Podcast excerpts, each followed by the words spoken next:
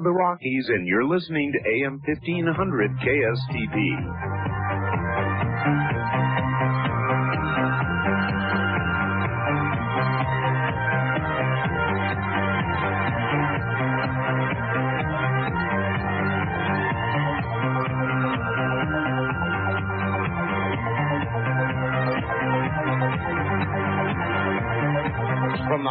Desert and the great American Southwest. I bid you all good evening, good morning, as the case may be, across this great land stretching from the Tahitian and Hawaiian island chains in the west, where we can conjure up in- images of, uh, oh, I don't know, native girls, hammocks, great big uh, palm fronds, just sort of drinks with little umbrellas, you know, out into the East and the Caribbean, where similar visions are absolutely possible, South America, where they're possible, and North, where you better be dressed warmly all the way to the pole, and worldwide on the Internet. This is Coast to Coast A M, top of the morning for most of you. I'm Art Bellin. It's great to be here, and tonight we are going to continue our exploration Uh, uh, in a radio kind of way, of the pyramids. And we're going to have Boris Said back. Uh, he was a big hit last time on the program. Mister Pyramid, Boris Said, Said, I guess. And with him tonight is Tom Danley. Now, who's Tom Danley? Well, Tom is the engineer, a one-time consultant to NASA, and is a sonic engineer, and guess what he did? He's the one who did all the sonic tests in the King's Chamber of the Great Pyramid in Egypt, a place I just happened to get to go recently, have fond and recent memories of. In fact, it will be etched into my life forever.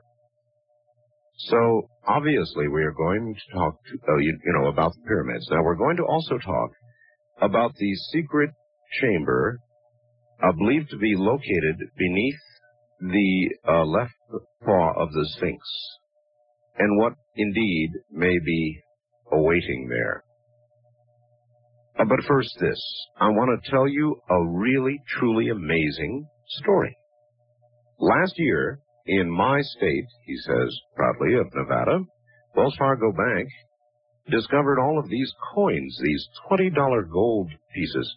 What a discovery. That must have been lying maybe in a dark corner of the vault, or I wonder where they found them. Uh, that, of course, is uh, something you will find out in the history of these coins, which they will send you free of charge. So get a paper, pencil. These coins, and there are many, many, many of them, are absolutely astounding, not just because of the quantity, they found many, but because of the quality.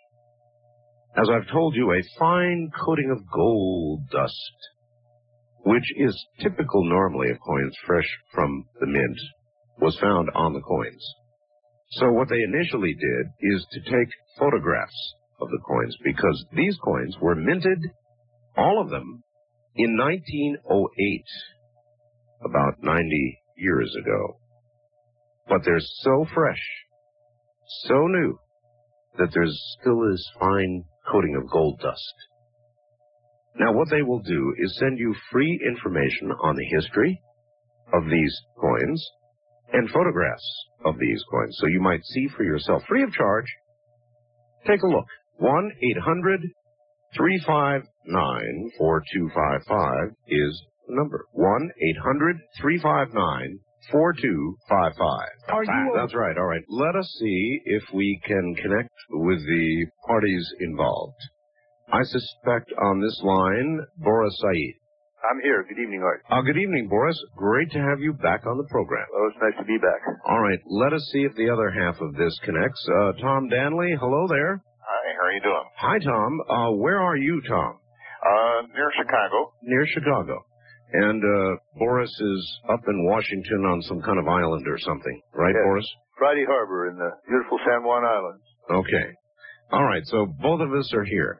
Um, I think that it would be appropriate Uh, considering that we've got a lot of new affiliates, we've been growing very quickly. Uh, Boris, for you to give us a little bit of background on yourself, and then for Tom to do the same thing so we understand who we're talking to here. Okay, I can tell you briefly that for the last uh, eight years I've been involved with making documentary films in Egypt. I started out with John Anthony West and Robert Schock, and we um, created a documentary special for N B C, which, which was hosted by Charlton Heston. Uh, which gave pretty conclusive evidence the Sphinx was really twelve thousand years old, and uh, part of uh, part of that evidence had to do with the way some of the stones were lifted in the temples, and that's where I met Tom. Tom was doing sonic levitation experiments, uh, I believe in connection with work they were doing for NASA at the time, and uh, we featured Tom on that program. A lot of people saw that program, over two hundred million people so far. It's won an Emmy, and it was quite uh, successful. Uh, that film, in, in doing some of the underground testing to, to, uh, uh, try and validate, uh, Doctor Schock's opinion that the Sphinx had been exposed to the weather for several thousand years longer than anybody thought, in, in doing the seismic, uh, backup for the geology, we, uh, we turned up a thirty by forty foot chamber under the paws of the Great Sphinx.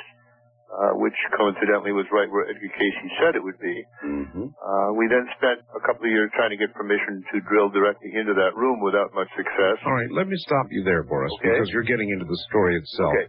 Um, the guy who operated the uh, equipment that found the chamber was uh, Dobecki, wasn't yes. it? Doctor Tom Dobecki. Doctor Tom Dobecki. Uh, but uh, Tom Danley... Uh, who's on the line with us, is... Tom, tell us I, about yourself. Uh, okay, hi. Um, I'm an inventor and uh, engineer and primarily work in the acoustics and electronic area. And um, uh, most of my life I've worked in the acoustic field. And when I met Boris, that's what I was doing uh, at Intersonics. Uh, Intersonics was uh, a NASA contractor. We built uh, flight hardware. Uh, for the shuttle and sounding rockets. And uh, Boris's crew came out to the uh, factory uh, to film levitation, and that's uh, uh, where I met him. I saw in uh, in the videotape that uh, Boris has, I saw your levitation of a material object with nothing but sound. uh, how do you do that, Tom? Well, uh... the technique that we used requires uh, a fairly intense uh, sound field. Uh, you can begin to levitate, let's say, something low density like styrofoam with uh, around one hundred fifty uh, decibels, uh, which is quite loud. And uh, of what frequency? Of any frequency or of a lower frequency? Well, it, in the film that you saw, we were using a high frequency. Uh, around twenty-two uh, kilohertz or twenty-two thousand vibrations a second. Oh, that would be very painful to the human ear, wouldn't it? Well, if uh, uh, if you stuck your ear directly in the sound field, yeah, it would be uh, extremely loud. Uh, the high frequency like that, though, your ears are already uh, not very sensitive to it, where... Uh, If, say, it were an octave or two octaves lower, it would be yes. uh, extremely uncomfortable. Uh, from a technical perspective, why uh, a high frequency versus um, something very low, uh, which you would think would carry more oomph with it in terms of levitation ability? Well, um, the size of the object that you're trying to levitate is pretty much uh, governs the frequency that you need to use. Really? Uh, yeah, the uh, uh, the size of the samples that we were dealing with at Intersonics, uh, they were well, it's about the size of a pea, let's say. Uh, that's uh, a, around the quarter wavelength size for a twenty kilohertz signal. So in other words, it's got to be roughly uh, resonant with the object's size.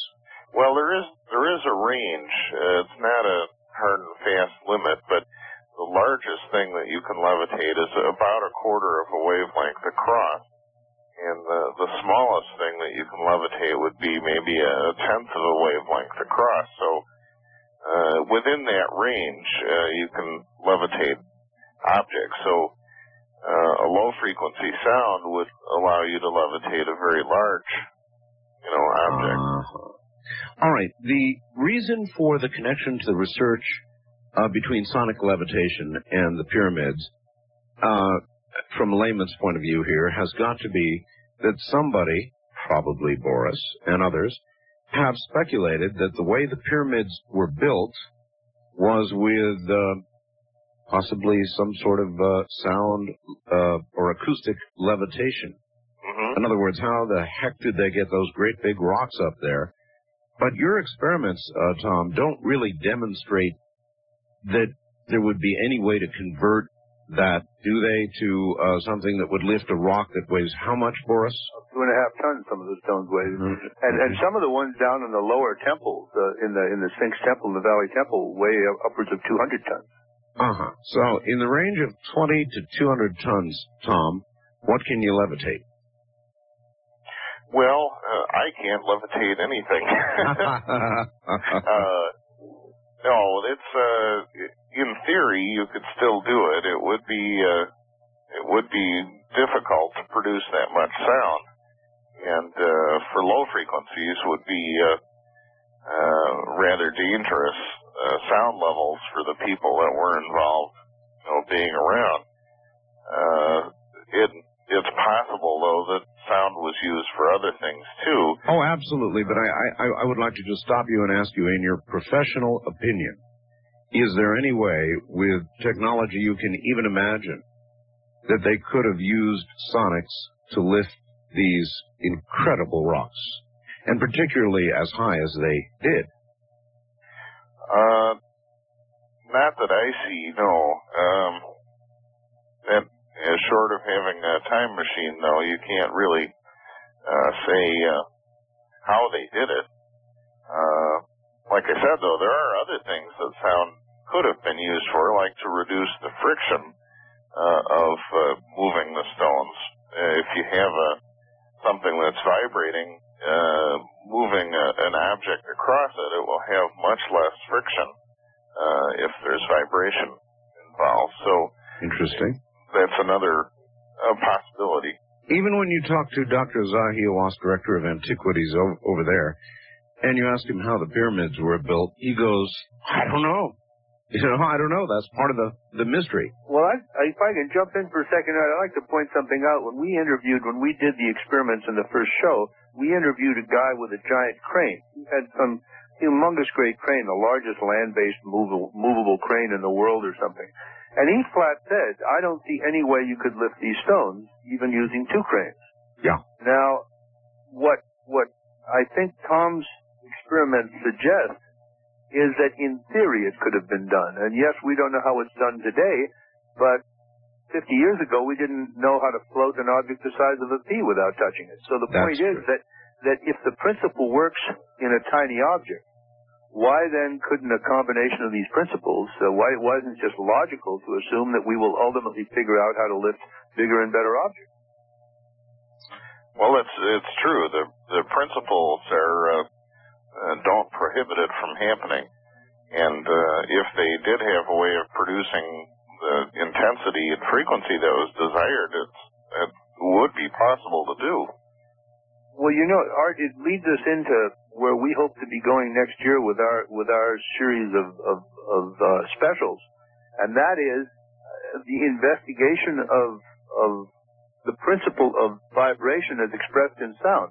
Uh, Doctor Jim Hurtak from the Academy for Future Science suggested to me one day that the, in, in layman's terms, the pyramid was the world's biggest music box. Mm-hmm. And uh, certainly the, the test that we did with Tom there this last trip suggests that it was designed and built with materials that all contributed to enhancing certain resonant frequencies.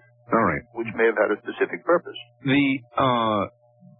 The part of Tom's work with regard to the pyramids that I find most interesting is that done inside the King's Chamber.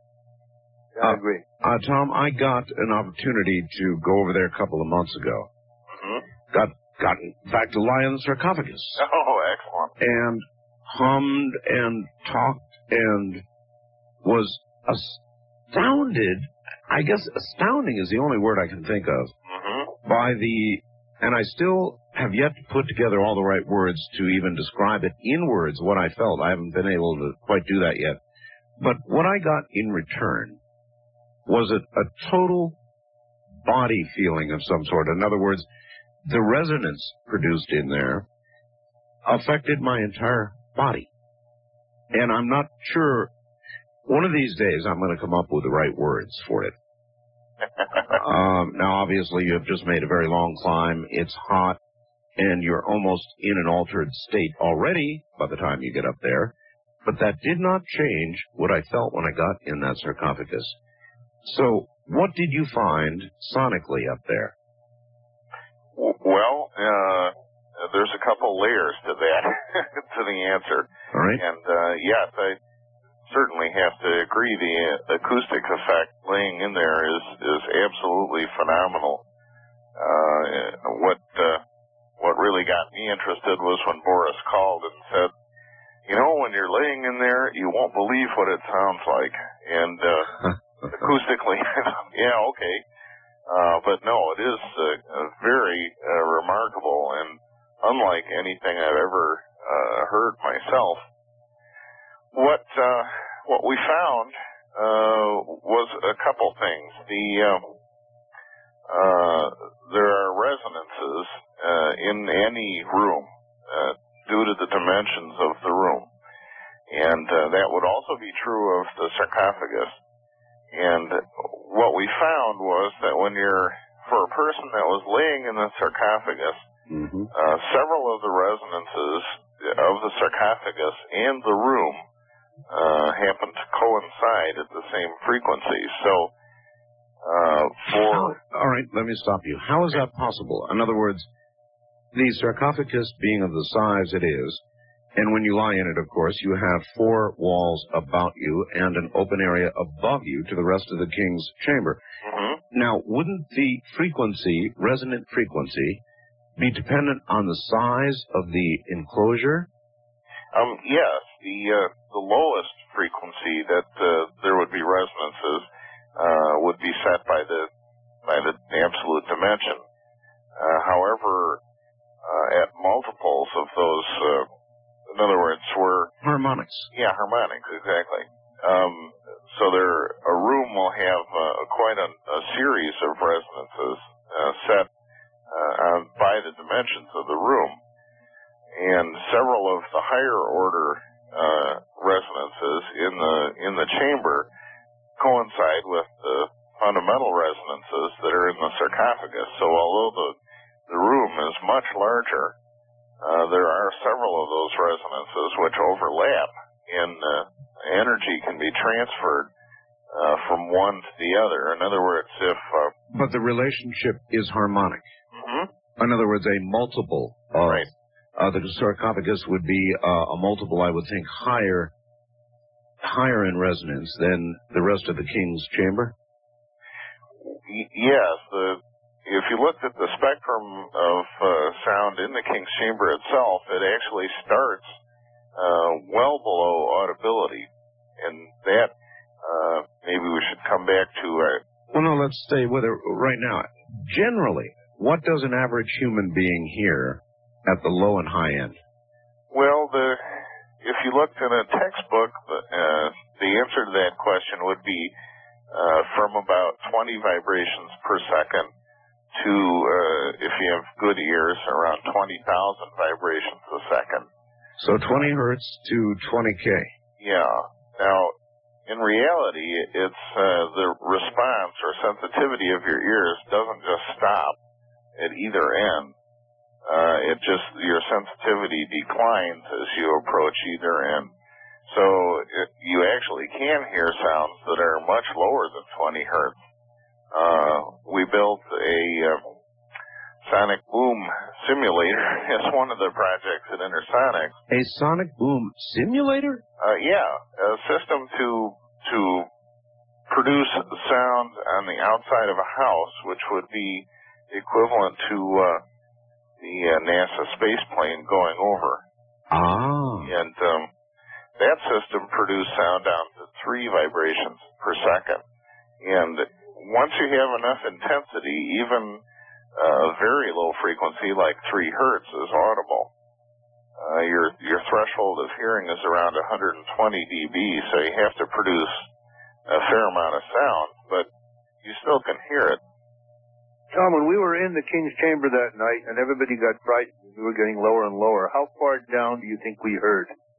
Remember when it all seemed to start to shiver and we all we all yeah. ran out of the chamber? All right, when we set up in the in the hall instead. Yeah. uh, I don't know about this night, Boris. I'm sorry? What? Uh, you'd not told me about oh, this. I'm sorry. Night. We were when we were testing one night, Tom got all his equipment set up, and, and all of us, uh, the, the whole crew, everybody down. I'll tell you, as far as I was concerned, I thought we were having an earthquake. It was extraordinary.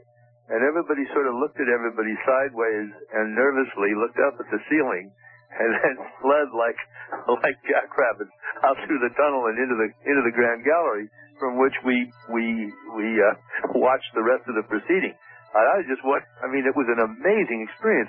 How how low down do you think? How how many of you were there total?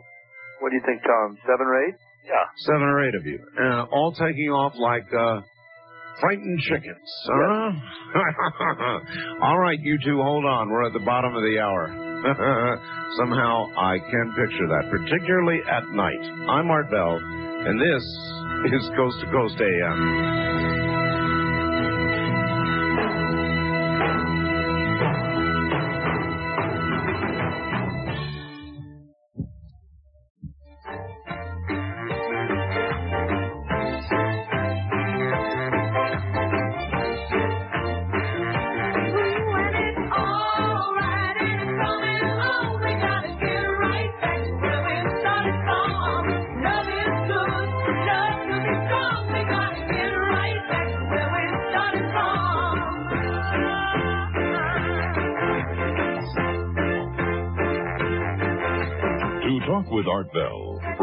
Of the Rockies, including Montana, Wyoming, Colorado, and New Mexico, dial one eight hundred, six one eight, eight two five five. That's one eight hundred, six one eight, eight two five five. Now again, here's Art. Once again, here I am, and guess what, folks? I've got two supremely good reasons for you to go to my website right now. Reason number one is to see a diagram of the secret chamber that lies below the Sphinx, and where we believe the tunnel to it goes, the access to it goes. So it's uh, just a simple little graphic with uh, uh, with a picture of the, uh, the pyramid uh, in the background, and the Sphinx, and the tunnel, and what is believed to be under it. Now that's uh, in the news section of the website. But now let me give you a second grand reason to go up there, all right? We have a new product. This product, we should all bow down three times to the east, or maybe in this case, the west, uh, no, the east, I suppose, uh, and thank the German people for. As you know, I, working at, you know, here, doing a network program, I don't need to tell you, or maybe I do, time is incredibly important, incredibly important. I must have a dead, accurate clock, or I'm doomed. Well, I have fought the battle of the clocks now for a couple of years, uh, and tried different uh, wall clocks, you know, that kind of thing. And then, of course, there is the second horrendous issue with time, other than inaccurate clocks, and that is that uh, if you live in one of the many unfortunate states that twice a year have to change their time, I don't know about you, but I get angry. I spend half a day changing my clocks. All right, we now have a new product. Listen to me very, very carefully. It is called the Zeit clock. It's um, from Germany, and I'm, I'm no doubt not saying it properly as the Germans would say it. It is, uh, the best way I can think to describe the clock to you is, do you remember in school when they had a clock that goes? I do, because I watched it a lot. It used to be a hobby of mine, watching the clock. And um, that is the kind of clock that I have to have for the kind of accuracy in time that I need. Now, this new product is a full-size twelve-inch wall clock. If you go to my website right now, I did not take a good photograph of it. I just took my little uh, studio camera and pointed it up, pointed at my clock on the wall. So it's kind of at an angle. But I want you to go to my studio, live cam studio uh, shot, and take a look at this clock. Now, let me tell you about this clock, in case you can't see it. This clock is accurate to within one second in a million years. One second in a million years. How can they do it? Well, uh, they do it by radio. This clock runs on a single double A battery. This clock receives signals that you would never hear, silent radio signals that come from the National Bureau of Standards in uh, Boulder, Colorado, where they've got an atomic clock, a cesium clock. And many times, every hour, this clock automatically sets itself with the atomic clock in Colorado. Now, is that cool or what? Now, it automatically, brace yourselves, it automatically changes from uh, Pacific Daylight Time to Pacific Time, or, you know, whatever time zone you're in. Or if you don't change, you can set it not to change. So in other words, when the day comes to change, it knows, and it automatically changes itself. Hallelujah! Hallelujah! And when you first get it, uh, you will notice you put it up, put the battery in. You don't set the clock. You just wait, and in a few minutes, it gets a signal, and it's it starts going around like crazy. The second hand's going, and it keeps going until it sets itself, and then it stays accurate to within one second in a million years. Guess what else? This clock has temperature and humidity dials on it as well.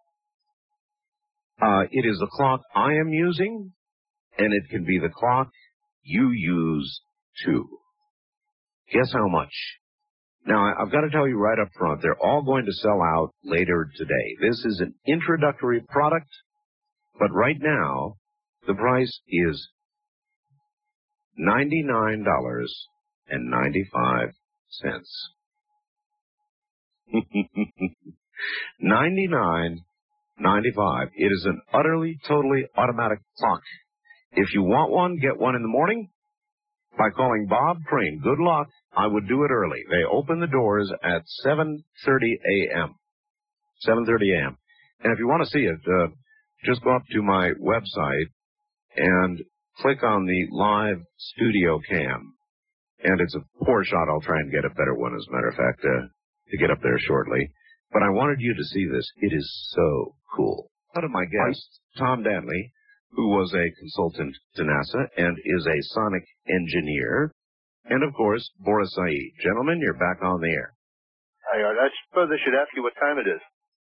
It is, um, well, I can tell you exactly. On the yeah, West Coast, it is... Um, in a second. Uh, it is ten forty-two and fifty-five seconds. Mark. Mark. This clock is so cool. Can I uh, can I uh, can I say something just briefly to to your listeners who wrote in and ordered our tape? Yes. The last show. Yes, of course. That we were delayed about ten days in production. We discovered a production glitch when all the tape's ready to go out. And so those of you who have not gotten your tapes, you're going to get them. Patience and thank you. You all ought to have your tapes in the next week or so. Okay. Thank you. Uh, you're welcome. And by the way, um, you know, I just thought of something. I gave the exact time, and I said, Mark, but I have a six-second delay. And then I have about another second delay or so uh, by satellite. So um, you shouldn't have made me do that. People are going to sit out there and say, hey, man, that clock's wrong. Sorry about that. Anyway, uh, let us go back now to the uh, the King's Chamber. And, Tom, you said there was a relationship uh, harmonically between the actual sarcophagus and the King's Chamber itself. And you began to tell me about all of you running out of there. Now, was this at night? Um, yes, this was, uh, gosh, I, I think it was about, we usually started around eight o'clock or nine o'clock in the evening. Uh, yeah, I think it was about then. As, as I recall, I mean, what's the difference? It's dark in there anyway, right? Right. I mean, we had our own lights. We had our own illumination. So oh, no, it's dead dark in there. I mean, we had, we had full lights going. Uh-huh, okay. What actually began to happen? Um, well, we did, uh, the first tests we did were uh, higher frequencies in the sarcophagus itself. Uh, we put a uh, loudspeaker and a microphone in the sarcophagus and took those measurements. Then we switched to uh, uh, a speaker that produces very low frequencies called a, a Phoenix Cyclone. And that we put in the, uh, the King's Chamber itself and repeated the, uh, the same type of measurement, but now going down uh, to below audibility and frequency-wise. And as we swept through the uh, various resonances, we found several in the low-frequency region that were quite strong. And uh, those are in the range, let's say, of um, a very low note on a pipe organ, if, uh, if you can picture that. And uh, exciting those resonances with uh, that sound source Uh, produces a fair amount of sound, and in fact, it uh, it was kind of kind of scary at one point. Uh, the effect that that has. I mean, it's uh, it certainly hits your fight or flight reflexes really hard. Does it really? Yeah. It's an earthquake. It was extraordinary. I mean, you know, none of us were or, were faint-hearted in that room, and I'll tell you what, it was a fight to see who got out of there first. um. We decided it was better to set up in the hallway uh, uh, rather than... What were you, uh, what, fre what frequency range were you in when you hit this uh, horrendous fight-or-flight thing? Uh, the, uh, the strongest resonance would be somewhere around the lowest note on a pipe organ, um, which uh, is below twenty hertz. Uh, But we also found resonances that went down much lower than that. And uh, the the part of it that I think was most interesting, or, or curious to me anyway, was that uh, we had made a, a D A T recording, which is a digital tape recording sure. of everything we did. And uh, after we got back home, had a chance to analyze the recordings in the computer, Uh, one of the things that showed up was the presence of several of these low-frequency resonances, uh, even when we weren't producing any sound. Oh. Those frequencies were present uh, in the King's Chamber uh, all by themselves. Now, how is that possible? Well, uh, I, I made a mathematical model of the uh, rough structure of the pyramid, and treating it as simply as possible acoustically, and saying that the uh, air shafts and the the room itself uh, were similar to, uh, to blowing across the neck of a pop bottle, uh, which is called a Helmholtz resonance.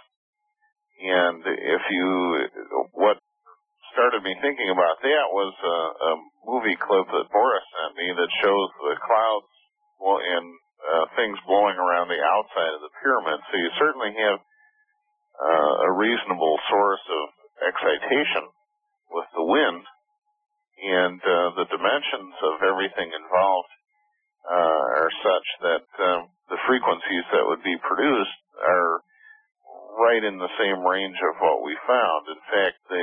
Where are these uh, openings to the outside? Because when I was in the King's Chamber, I saw no opening. Oh, there are two. Uh, there's one on the one on the north wall and one on the south wall, aren't they, Tom?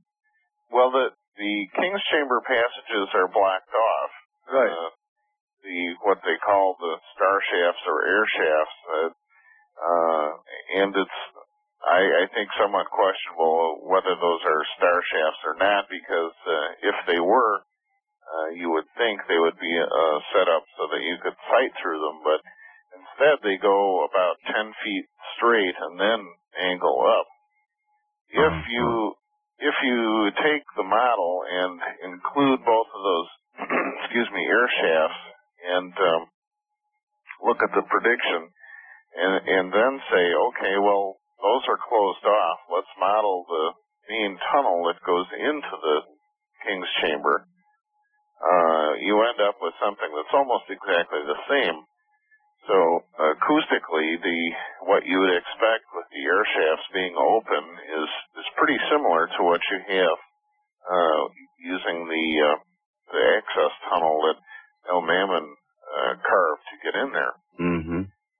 Their mind also are that when they built the pyramids, the sides were smooth. So that effect of the wind blowing, if it was in fact the air shafts, which we have to assume at one point were probably open, if the sides of the pyramid were smooth, then the effect would have been more pronounced. Uh, okay. Um, why are there air shafts in there in the first place? Well, a great question. Are they air shafts, or were they not part of the pyramid as a giant great resonance chamber or music box or or or a scientific instrument of transformation, which is what I think it is? In other words, if the whole thing was designed, I mean, it's it's beyond comprehension, it's beyond beyond any sort of mathematical possibility that it's just accidental that the that the sarcophagus and the, the room complement each other. And it's beyond beyond the realm of possibility, I think, that, that, that if you take those star shafts that Tom was talking about, or those air shafts, and you assume that at one point they were open, otherwise why would they have built them? And, of course, Gantenbrink's robotic camera found that there was a door at the end of one of them, I think, from the Queen's Chamber. If, in fact, those were part of this great vibrational instrument, then we're looking at the proof of an advanced society before our very eyes, which is what my premise has been from the very beginning. I know. Uh, Tom, uh, how likely do you think that is? Well, initially uh, I would be skeptical of that. However, um, there are some things that sort of back that up. Um, if, uh, if you looked at the field of meditation, for example, uh, meditation was... Uh, The, the first way people were able to control the state of their brain activity. Right. You learned a procedure which led to a, a change in brainwave state. Right. Uh, then there was biofeedback that monitored your brainwaves and gave you a better uh, access to what you were doing and would allow you to change states uh, much quicker than uh, learning meditation routine.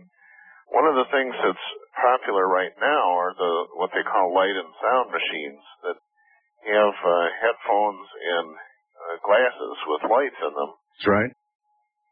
And the idea with that is you, excuse me, present your uh, brain with a stimulus that it just can't ignore, and you're sort of taken on a meditation ride. And so that that is, in essence, what occurs Uh, inside the sarcophagus, inside the King's Chamber itself, uh, is a sort of an altered state, is produced even by the natural, uh, forget the Tom Danley equipment, sonics, and all the rest of it, by this uh, a subtle but uh, very interesting frequency combination. Yes, and the, uh, the very lowest frequencies that we found are certainly in the range of your brain activity. In other words, the Hello. frequencies correspond. The lowest frequency that we saw was, uh, excuse me, around uh, three vibrations per second.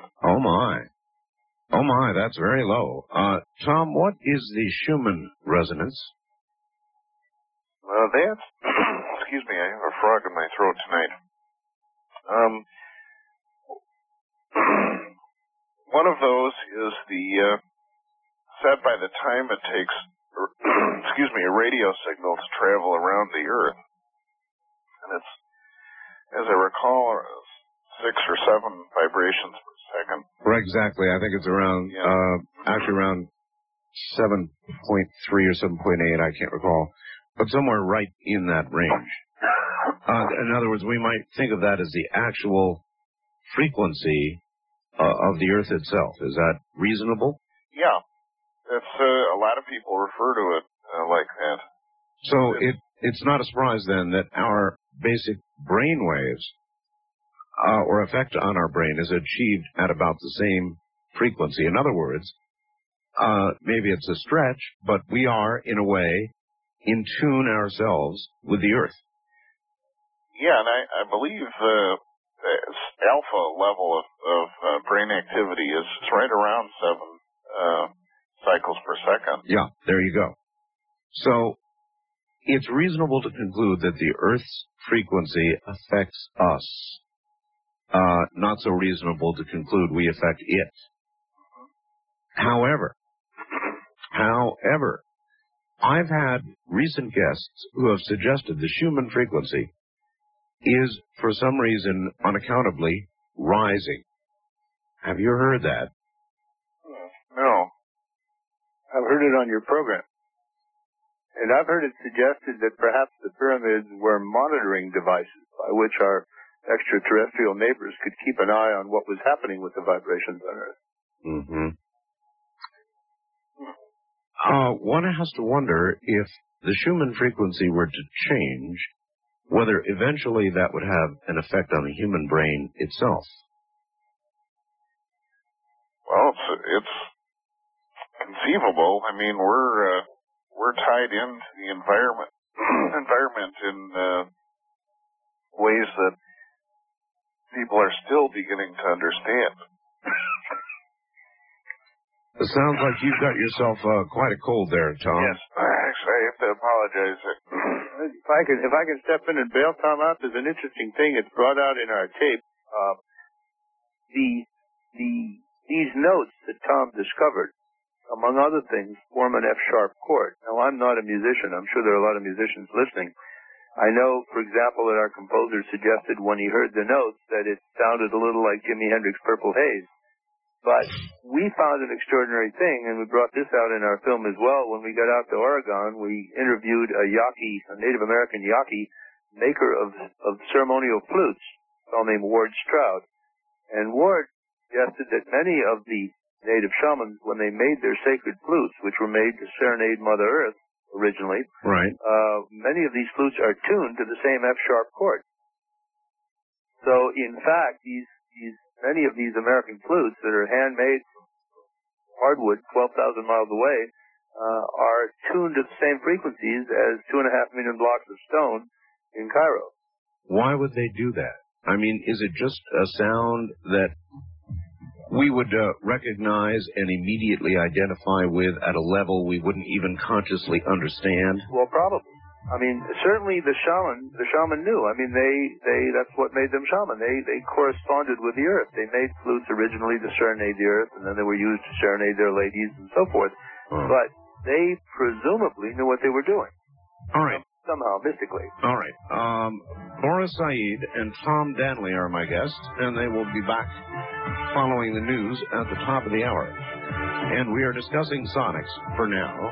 We are going to get to the secret chamber, so stay right where you are.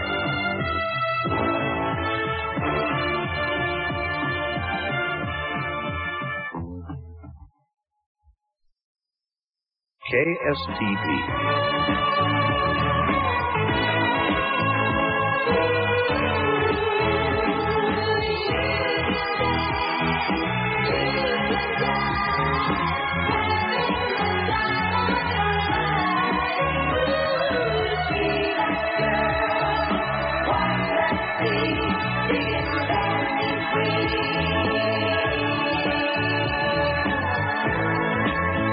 Bell is talking to first-time callers at area code seven oh two, seven two seven, one two two two. That's area code seven oh two, seven two seven, one two two two. This is Coast to Coast A M with Art Bell from the Kingdom of Nye. It is. Now again, here's Art. Yes, yeah, I'm always jumping the gun. Tom Danley, who's a sonic engineer, once consulted to NASA in, with that, in that regard. And, of course, Boris Said are my guests, and we are talking inevitably about pyramids, specifically the sonic vibrations right now in the Great Pyramid. We'll get back to that in a moment. Told you to call. Just a small programming note. I have booked for this Friday night, Saturday morning, Whitley Strieber.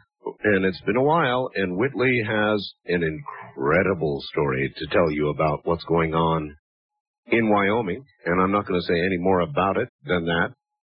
But believe me, uh, he's got quite a story. So Whitley Strieber, this coming Friday night and Saturday morning, uh, whichever way you want to look at it. Now back to Tom Danley and uh, Boris Said. Um, all right, gentlemen. Uh, Boris, are there any questions that you think we should be asking Tom with regard to the uh, the sonics in the uh, uh, the pyramid that we have not yet asked? Yeah, there is. Uh, there's one question, and it's a, it's a general question, and uh, I don't want to put you on the spot, Tom, but um, there have been, uh, in my lifetime, pieces of music that we just gravitate to. Uh, sometimes it's because of the of the words, like White Christmas, what have you. Uh, sometimes, in the case of Jimi Hendrix, it's just like one song, like Purple Haze. I mean, people who weren't even fans uh, were humming that were humming that sound, were making that sound. Um, if we're living in a in a vibrational world, if we're living in a world of vibration, and vibration can be most easily interpreted as music, color as well, do you think it's possible, Tom, that that that we could establish around the world that these sacred sites, stone sites, uh, cathedrals, stone circles, what have you, have been built with a certain sonic logic? And I know you have a paper that speaks to that in England, but, but do you think that this is a wild goose chase, or do you think we're we're really looking for something we might be able to uh, to uh, to actually demonstrate? Uh, no, I think there there is something to it. Um, it's it's only been in the last oh twenty or thirty years that uh, detailed analysis of buildings has been possible through uh, acoustic theory. However, uh, some of the very best listening halls uh, that that have ever existed were built long before any of that, mm-hmm. and. Uh, You mentioned the paper uh, that showed uh, some of the ancient structures in Ireland and England uh, apparently had been built to help reinforce the, the sound of the human voice. And uh, so I think acoustics has, has gone from sort of a mystical black art into a, a formal science. Uh, but I, I also believe very strongly that Um, in ancient times, there were people that were very skillful uh, and knowledgeable of acoustics, although maybe not in the same way that we are now, that uh, that designed, you know, say the some of the cathedrals and uh, halls and stuff like that. Tom, I've got a question for you that is off the wall and uh, doesn't relate to what we're talking about, at least not directly. I have heard of noise cancellation. In other words, that it would be possible to take the noise coming from an aircraft, for example, or a jet or something, and emanate a signal uh, as well that would, uh, for the listener on the ground, in essence, cancel the sound of the aircraft. Mm-hmm. Is that possible? Well, to, to some degree it is, yeah. Um, uh, the... Uh Basically, what you're producing is a sound that is exactly out of phase, or the inverse of the uh, offending signal. Right. And when the two mix together, they cancel each other out. Uh, there are a number of companies that make equipment uh, to do that job for, well, air ducts is, is one uh, uh, field where it's fairly popular. They cancel the noise coming through an air conditioning duct, let's say. Uh, and uh, and also on machinery. Uh, it's um, it's something that's uh, that's done not not in common practice, but it's certainly possible. All right, my question would be this. Let's say that you successfully canceled the sound of a jet engine, uh, just for the sake of the discussion. Uh, there would then be two opposite sounds, uh, one hundred eighty degrees out of phase with each other. You would hear, the, the end result is you would hear nothing, but would you still be aware of the presence of the sound? I, I, I'm not sure I'm asking this uh, properly, but the sound would still be there. It simply would be canceled. So uh, if it were many, many decibels, would your ears still be subject to that pressure? No, actually. What uh, really? What you're doing when you cancel the sound is you, you erase the pressure part of it. Uh, the, the difficulty, though, uh, is that... Um, Well, in the case of an airplane flying by, uh, the closer to the source you can place your cancellation signal, uh, the more effective you you are at canceling the signal over the entire area. Right. Uh, if you had, let's say, a microphone on a pole in your backyard and a speaker system to do the job, you could cancel some of the sound locally, in other words, in your yard, as the plane flew over. But um, interesting. That's a that would be for fairly low frequencies where the dimensions of the wavelengths are, are large. All right. Um, now back to the King's Chamber uh, at Giza. Tom, what do you think uh, the purpose of that pyramid uh, was or is? Uh, surely we have not found uh, pharaohs or people uh, buried uh, there. No, that's that's true. I uh, I don't know if I uh, I don't have my own theory, that's for sure. But w- what I can say after actually being there and uh, going in a number of the places that we went to, uh, that I went to with Boris. Uh, a couple things strike me. That, for one thing, the Egyptians were very skilled at building tunnels and caves underground. Mm-hmm. Uh, we went in one that was uh, over a hundred feet deep and had several different levels. Mm. And the pyramid also has several uh, underground passages that um, appear to come up underneath the, the structure itself. Uh, they're all blocked off now, but given the ease with which they, they were tunneling, uh, it's very easy to, to imagine that there was an underground access to the, uh, the inside of the pyramid. That would be one, one observation. Uh, the, uh, the other thing is that the, a lot of, uh, a lot of the theories are about the pyramid say that, uh, it wasn't a tomb. And certainly the fact that they never found any uh, mummies or anything else that uh, directly pointed to that uh, sort of supports that. If if the pyramid were constructed to be a temple or a site of a, a ritual, um, then you have a whole different uh, scenario possible that the that the sound part of the system Uh, was intentional and was designed into it.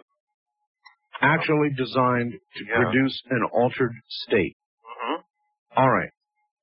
Uh, then uh, a next obvious question, Tom, is, uh, couldn't you duplicate the acoustic um, properties of the pyramid, uh, for example, on a C D or Uh, with some sort of computer-generated uh, sound return to a sound you would make? I'm asking, in some way, would it be possible to come up with something that would duplicate the altered state produced by uh, being actually being there? Um, at least to, to some approximation, you could. Yeah. The uh, one of the things that's completely unique about the pyramid acoustically, though, is you have a situation where you have a, a structure that is about as rigid as it's possible to make. Yeah. I mean, if you think of hundreds of feet of stone all around you, that is a fairly solid object. And um, so obviously that circumstance you wouldn't run into in a normal house or, or even one made of bricks. So the suggestion there would be there are properties uh, when you're actually in the pyramid that go beyond uh, simply the sonics produced by. Well, the, the fact that it is so rigid uh, makes it have uh, its own set of unique acoustic properties. You, you could, on the other hand, produce those same frequencies uh-huh. uh, with, uh, well, the, the speaker that I use to test with, the Cyclone, that's capable of producing those frequencies too. So you could set that up in a in a room and uh, try and approximate the the experience. Have you done that? No. In fact, just as the words left my mouth, I, it occurred to me, gosh, I should try and set that up. Well, what you guys are doing is reading the script to our second show, because one of the things we hope to do uh, here next year, early in the year, uh, is do some tests down in Mexico and Central America and some of those pyramids, and then do some comparison studies. And I'm going to ask Tom to, to, to make a computer model and to see if we can approximate somehow these vibrations, and then do some tests, and, and hopefully with some of the people that are testing in this field, uh, like uh, Doctor Valerie Hunt, people like that, uh, if we can get them interested in this idea, uh, that's how I hope to prove that uh, that Atlantis is, isn't buried. I think we're going to find it. I think we found it. It's just a question of describing it in terms we can all understand. I, I can tell you uh, one thing that uh, Zahi Hawass said to me when we were standing by that uh, uh, square hole in the side of the Sphinx, uh, Boris, yeah. He said, not one shred of evidence, not one grain of sand, not one thing ever found here at Giza uh, leads toward any conclusion or proof that Ad- Atlantis will be found. Okay, tell me how come you you you and Tom used the same words. You both lay in the lay in the sarcophagus. And you came out and you were astonished and amazed oh. and astounded. Oh, I I, I don't uh, okay, now dispute that for one second, but I'm not sure how that relates to Atlantis. Well, the point is this, that Atlantis is a, is a word that we've used to describe sort of generically uh, some pretty clever ancestors. And whether they were Atlanteans or Egyptians, I'm sure if we stopped calling them Atlanteans and started calling them Egyptians, we'd get a lot more support in Egypt. You know, I think you're probably right. But the point is, the point is that, that nobody I've ever talked to who's been a tourist, who's gone around Egypt, normal, intelligent people capable of earning enough money to go to Egypt on holiday, and they go through all the tombs of the Left Bank, and they go through all the tombs on the Giza Plateau, and then they go to the pyramid. Not anybody that I've ever talked to in ten years of working over there has ever said to me, gee, this feels like a, like a tomb. Everybody comes out and says the one thing we're sure it's not is a tomb. Yeah, I agree. Now, you know, I, Zahi Hawass is a friend, and I have utmost respect for him, and I think he's an Egyptologist and an archaeologist and a very bright guy. But I don't think he's correct in this in this assumption. I think that that that he is discounting the kind of stuff that Tom Dobecki and Tom Danley are are turning up, which I think speaks to a, a highly advanced um, uh, society which created this rational, logical structure. I, I couldn't agree more, but that does not have to automatically lead to Atlantis or uh, uh, point to the fact that it was an Atlantis society. It could have been uh, whoever was there before the Egyptians. Oh, exactly. I, I, I've never, I mean, Bob Schock said that in our first tape. He's saying that they're Martians or little green men or Atlanteans. I'm just saying that, that there was something here twenty-five thousand years ago that was very advanced. And that's, that's all we're trying to establish. We're not trying to put a name to it. I think that, that Atlantis kind of has a mythos about it, you know? Yes. It's just like, uh, if you don't understand it, ascribe it to God and the angels, you know? I mean, that's sort of the way our society works. But I don't think, I don't, I don't think that's the answer. I think we have to keep digging and looking and finding out, uh, if this is a logical system, who built it and to what purpose? Well, I kind of like the idea that I had a little while ago, and that is, Again, I don't have words to describe what I felt in the uh, sarcophagus in the in the chamber. I have, I, there aren't words. However, it seems to me that if the totality of the experience is produced by the uh, uh, the sonic properties in there, that that should be able to be uh, precisely plotted and duplicated. It should be able to be done. And if that would be true, you would then have the opportunity to test and see if you could produce an altered state similar to the one that you get in there. And that would seem to me to be a very, very worthwhile endeavor, uh, experiment. Well, that's our, that's our cause. That's our purpose for the next year. Uh, uh, Art, that's exactly what we're, we're setting out to do with Jim Hurtak and, and Tom and, uh, Tom Dobecki. We're, we're setting out to try and do exactly that. Now, if you don't get the same results, then you, you've got to begin to imagine there are properties uh, with respect to the pyramid that obviously go beyond the sonic properties. But it would be a wonderful way of narrowing down uh, at least a little bit uh, what we're trying to figure out here. Sure. Well, don't forget, Art, that the pyramid is very precisely placed. It's probably the most precisely located structure on the face of the Earth. And that perhaps had something to do with it. Directions and the, and, and the magnetic poles, and if you talk to to, to Dick Hoagland, uh, uh, the location of the pyramid is is central to the Earth and to the landmass, and God knows, and corresponds to locations on Mars. I mean, there are all sorts of of possible coincidences, and I use the word coincidences in a different way, but I mean there are there are a lot of factors here which may have been part of an initial design to create an extraordinary structure. That we haven't um, scratched the surface yet. Tom, how carefully uh, have you documented what sonic properties there are in the uh, in the Great Pyramid, and specifically uh, from within the sarcophagus? Well, excuse me. Uh, I, I did the, a series of measurements uh, that seemed appropriate at the time. Uh, I did the sarcophagus uh, by itself, uh, and then the King's Chamber. And uh, I also measured the, uh, the air shafts in the Queen's Chamber. And uh, the tape recordings that uh, that we made, uh, those we brought home and uh, analyzed further uh, using a, a very sophisticated package called Hyperception. And so the, the information that we got, I think, is, is quite good. Would it be sufficient enough to duplicate uh, the sounds in the lab? I I think so. Um, one of the one of the questions that. All right, hold, hold that thought, okay. uh, uh, Tom. And I think everybody out there knows what I'm driving at, don't you?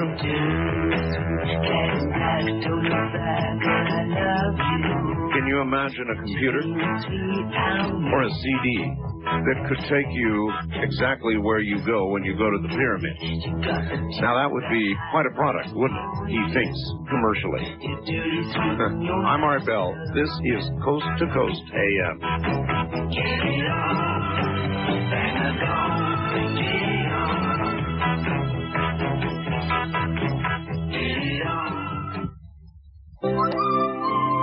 The talk station, A M fifteen hundred K S T P.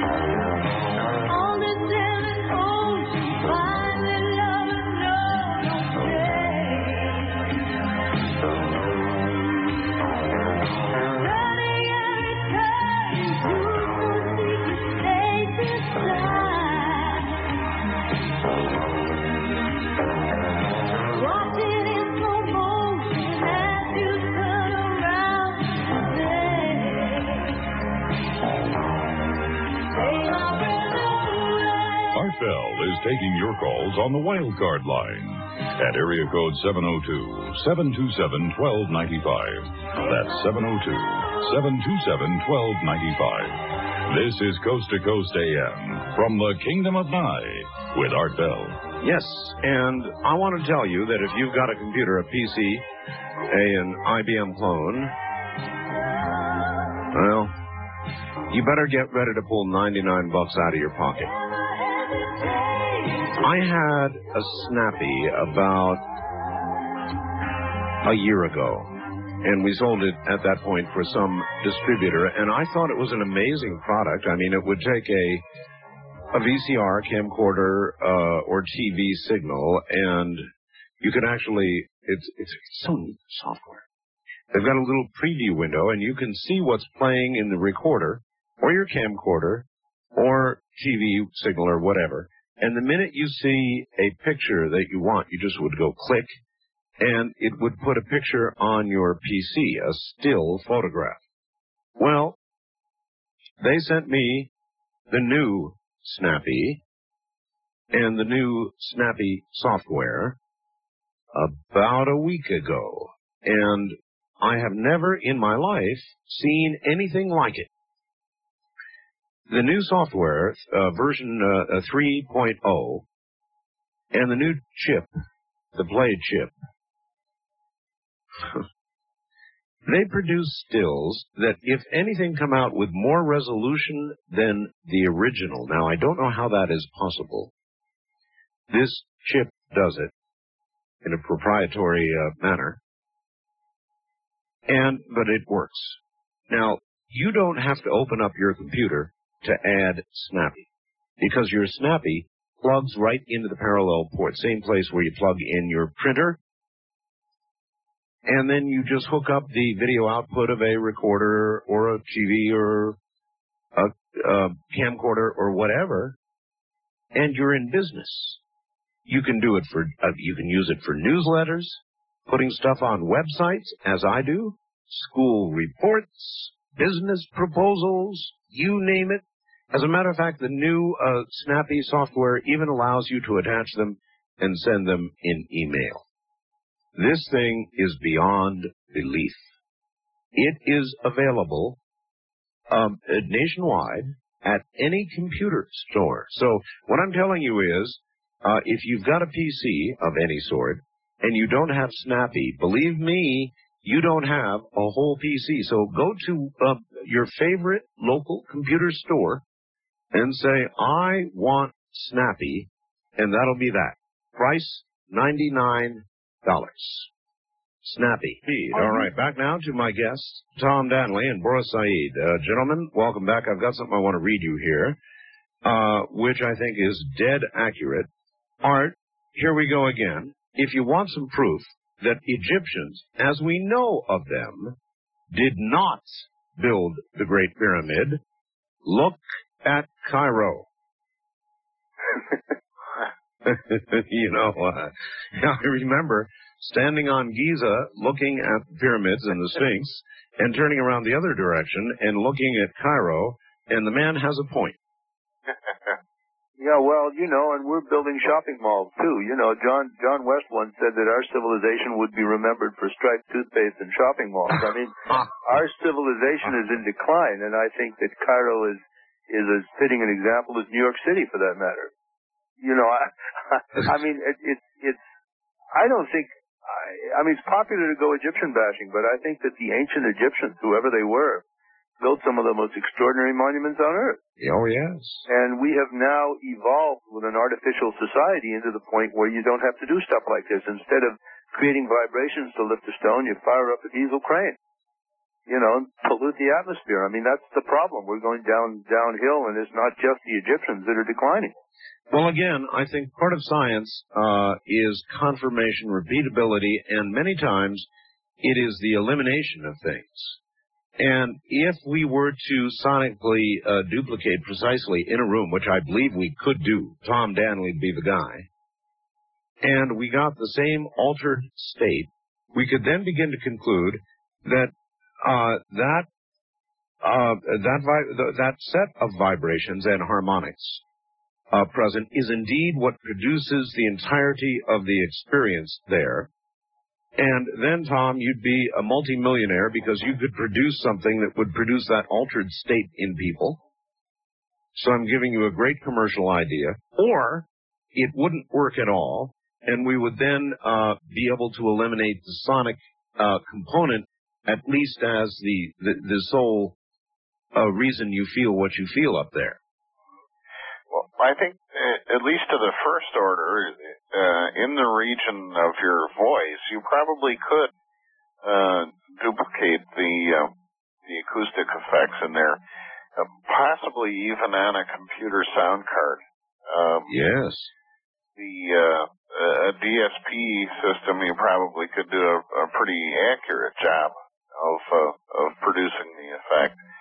Producing the sound that's present, that would take uh, a, you know, a specialized loudspeaker system in order to go down that low. But those exist too. I mean, that's that's what we use to test with.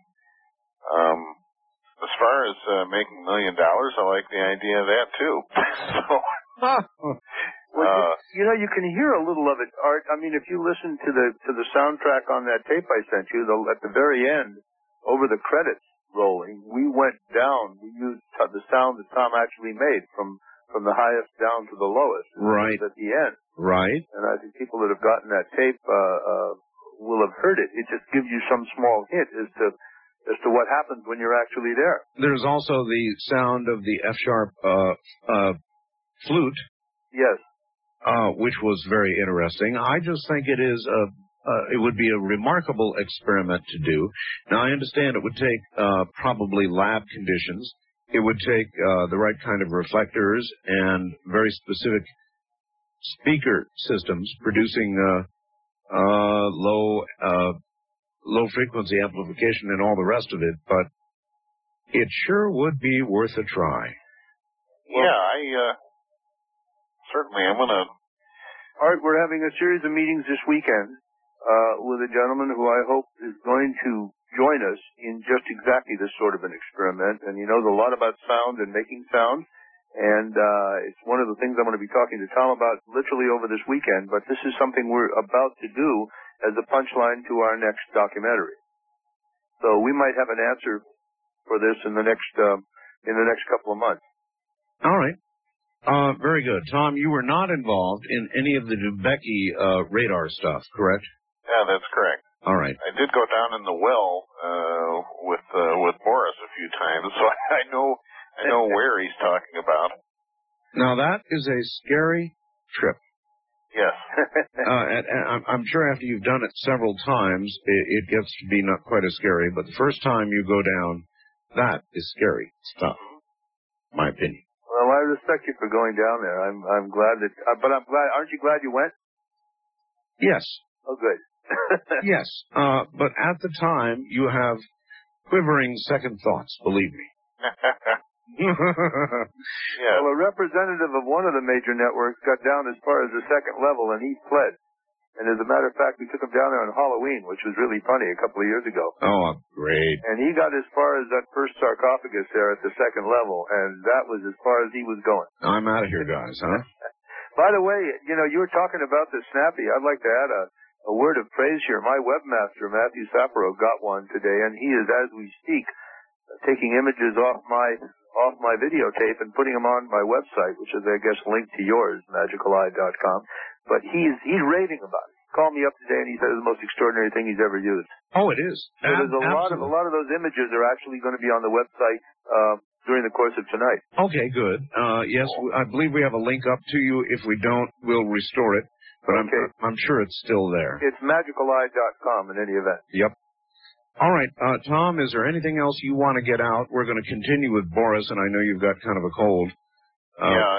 And, uh, and I know it's late where you are as well. So is there anything else uh, that you want to tell everybody you're going to do when you go back?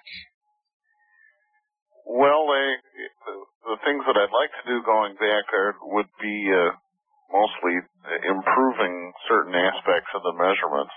Uh, there were a couple things I thought of after we got back uh, that that would have made sense to do, but I didn't think of beforehand. So there's that kind of stuff. Uh, the uh, basically, I would I would just repeat a couple of the measurements and uh, take more take more excuse me time with the digital tape, uh, recording the uh, the ambient sound. And uh, I all all I can really say was that it was a fascinating trip, and uh, I I can't help but be very impressed with uh, with the pyramids and the people that built them. It's uh, absolutely remarkable. If people built them, all right. Well, yeah. All right, uh, Tom, my friend, then at that this point, then I think I'm going to thank you, and I'm going to t- continue uh, with Boris, and I'm going to look forward to hearing from you when you come back after this next trip. Okay. Tom, thank you. Uh, good night, all. Thanks. All right, night, that, all right that's uh, uh, Tom Danley from near Chicago, where it's a little bit later, and he's getting ready to go to bed, I suppose. Yeah, he's a very brilliant guy. Just about everybody I know right now is down with a cold of some sort. For us, it's... Uh, not it, me. So, really? No, not me. Good. Uh, good. uh, then maybe you can carry me, because mine lingers. Wow. Anyway. I'll try. Um, all right. You've got a lot going on. Now, the last time you were on the program, uh, we talked a lot about the secret chamber that we believed to be below the Sphinx. Right. Now, the one thing I did lift off your tape, which is on my website right now, is the diagram. I guess it's a, a picture of the pyramid and the Sphinx, and a, a sort of a diagram that shows where you think this secret chamber is. Now, this was predicted by Edgar Cayce to be there, and I think Edgar Cayce said it would be opened in ninety-eight or ninety-nine. I'm not sure. That's right. Um, and you want to open it, don't you? Yeah, I'd like to open it. Uh, I am not one hundred percent convinced that the chamber we want to open is the one in the diagram. There may be a chamber beneath it, down a level, but we won't be able to find out till we get into the chamber in the diagram. In other words, the, the radar only bounces off one level at a time. Uh-huh. So if if there's a deeper chamber, it may be deeper. Yes, I'd like to get in there, absolutely, simply because that's what seems to be motivating everybody. All right. Well, there's nobody in Egypt uh, who's going to let you drill uh, or tunnel down below the Sphinx. They're just not going to let you do it. I agree. So uh, we you, you, you now have shown what you believe to be a tunnel going from this chamber back toward the pyramid. And back towards the Sphinx. Yeah. Now, how sure are you that that is there? Well, I'm I'm this sure, Art. This, the radar and the seismic um, uh, tests indicate a thirty by forty foot chamber about thirty feet below the pause. Right. They indicate that they may be filled with rubble or some substance. They're not sure what's going on inside there. Dobecki said it, it would appear to be half full of rubble. Uh, we also did radar tests across the back of this thing in that twenty foot space between the rump and the cliff. Right. And at that point, there is indications of a two and a half meter wide tunnel down about fifteen feet.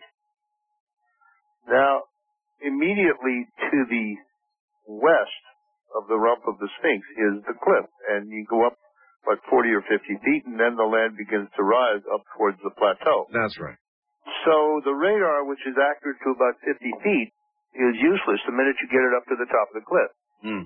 However, there is a straight line coming out from under the Sphinx, which we've clearly documented, which which establishes a direction in that twenty feet of excavated floor there behind the rump of the Sphinx, if you follow me. And and that goes directly in the direction of the Chephren Pyramid, which coincidentally is exactly where the causeway goes.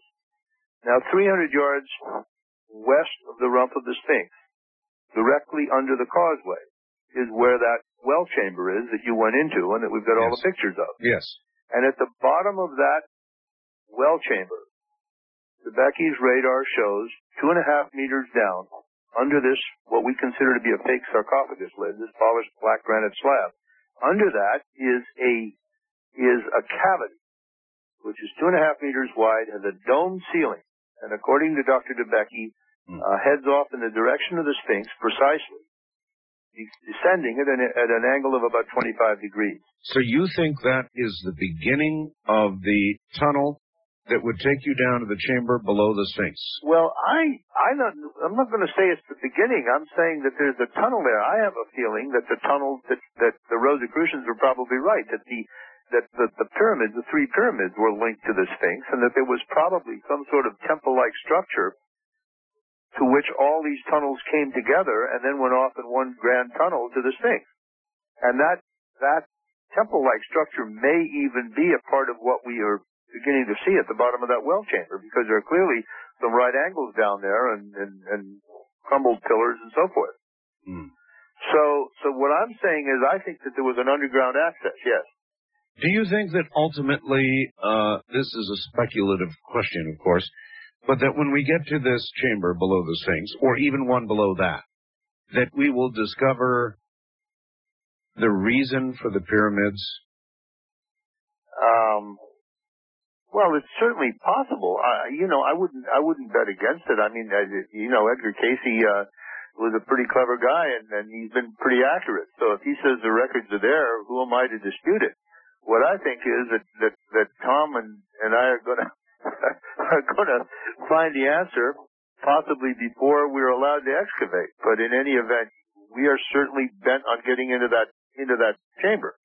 Now, how do you think you might? How do you might imagine? How do you imagine you might find the answer before you can go there? Okay, I think that I think that if Tom's uh, logic is valid and the The pyramid is some sort of a giant resonant chamber, and if this winter we're able to to establish some sort of a relationship between the pyramid of Giza and the pyramids at uh, Teotihuacan and Palenque, yes, and if we're able to show that these structures did in fact have a, a sonic logic about them, then I think even the flintiest heart is going to have to say, hey, wait a minute, these guys are onto something, and there's some scientific reason now to look further.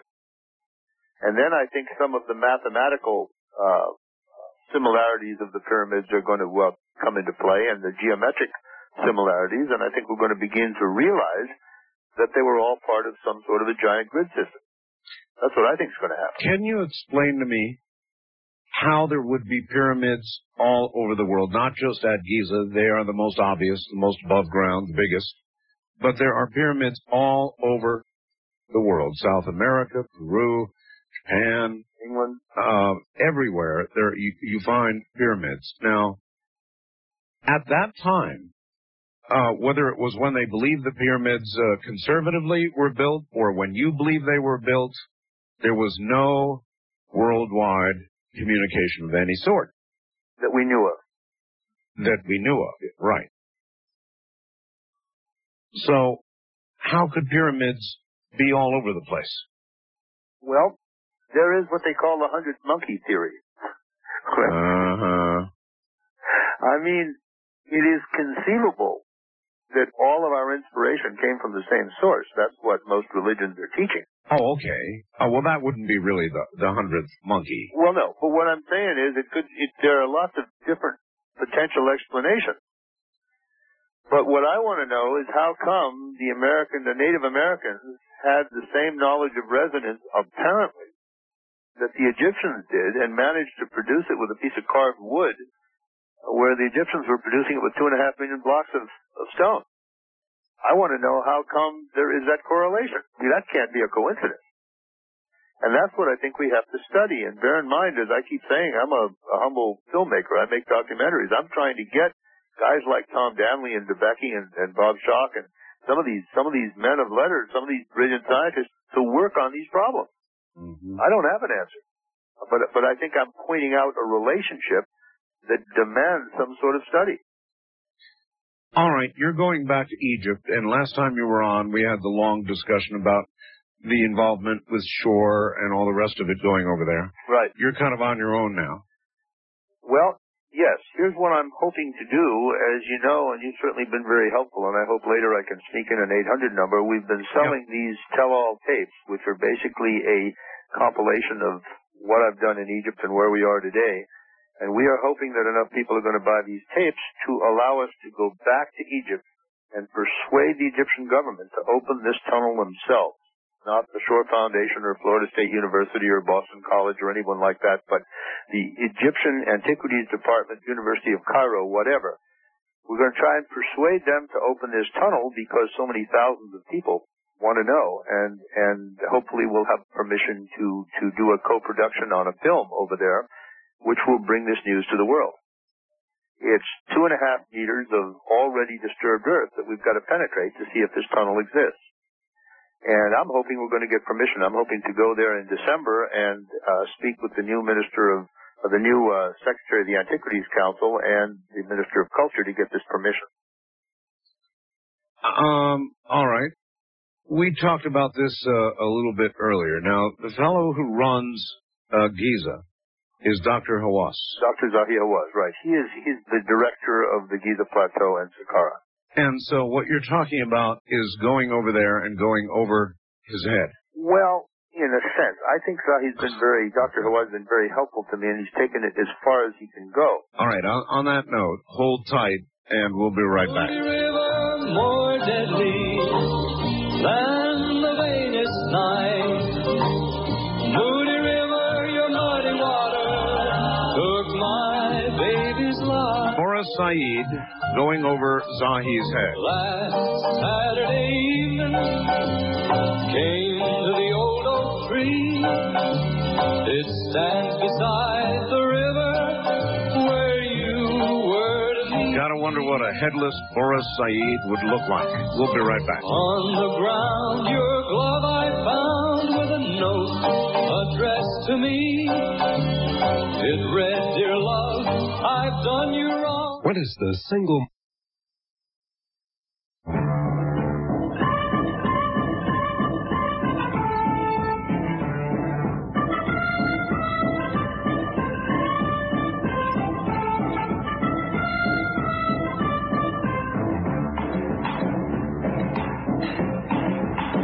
To fax Art Bell in the Kingdom of Nye, dial area code seven oh two, seven two seven, eight four nine nine. That's area code seven oh two, seven two seven, eight four nine nine. Please limit faxes to one or two pages.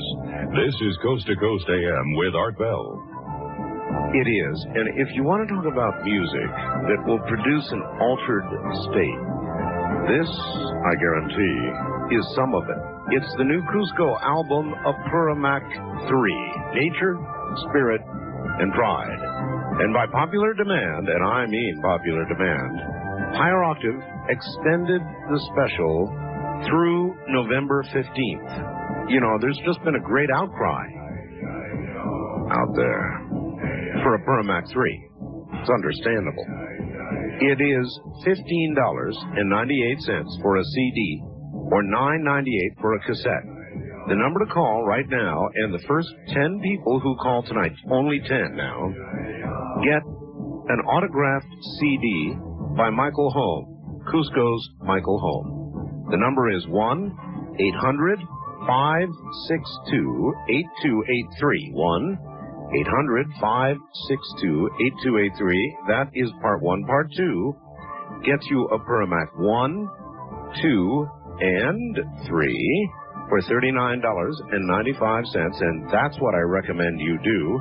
And you get an autographed poster of the Buffalo Spirit Warrior featured on the cover of Apurimac three. So, those are two deals. One gets you Apurimac three.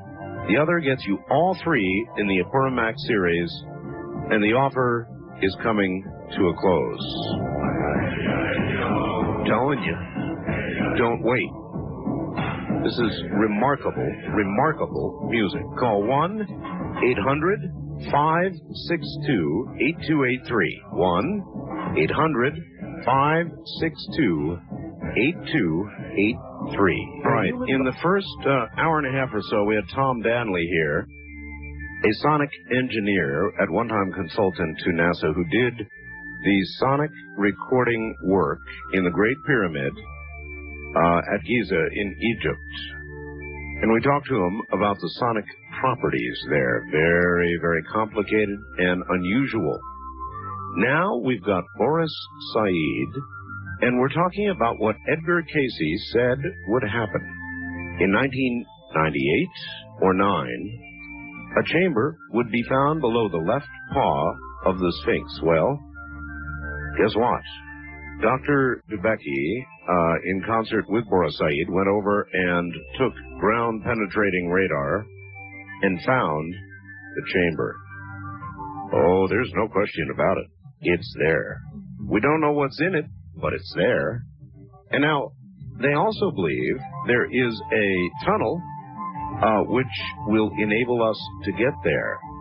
Uh, now, if you can picture this. Now, you don't actually have to picture it. Go up to my website right now, and in the new items, just go on and click over, and you'll see the pyramid with the chamber uh, beneath the Sphinx. You'll see the Sphinx and the pyramid, and the chamber beneath. And this tunnel that Boris Said and others feel is there, uh, of going to a, uh, a point um, uh, in what's known as the causeway, or below the causeway, uh, where you can go down into a deep, dark, dank well, at the bottom of which you will find a fake, underline the word fake, sarcophagus. Nothing was buried there. The Egyptians apparently used a sarcophagus cover to scare people away. And, frankly, it still works to some degree.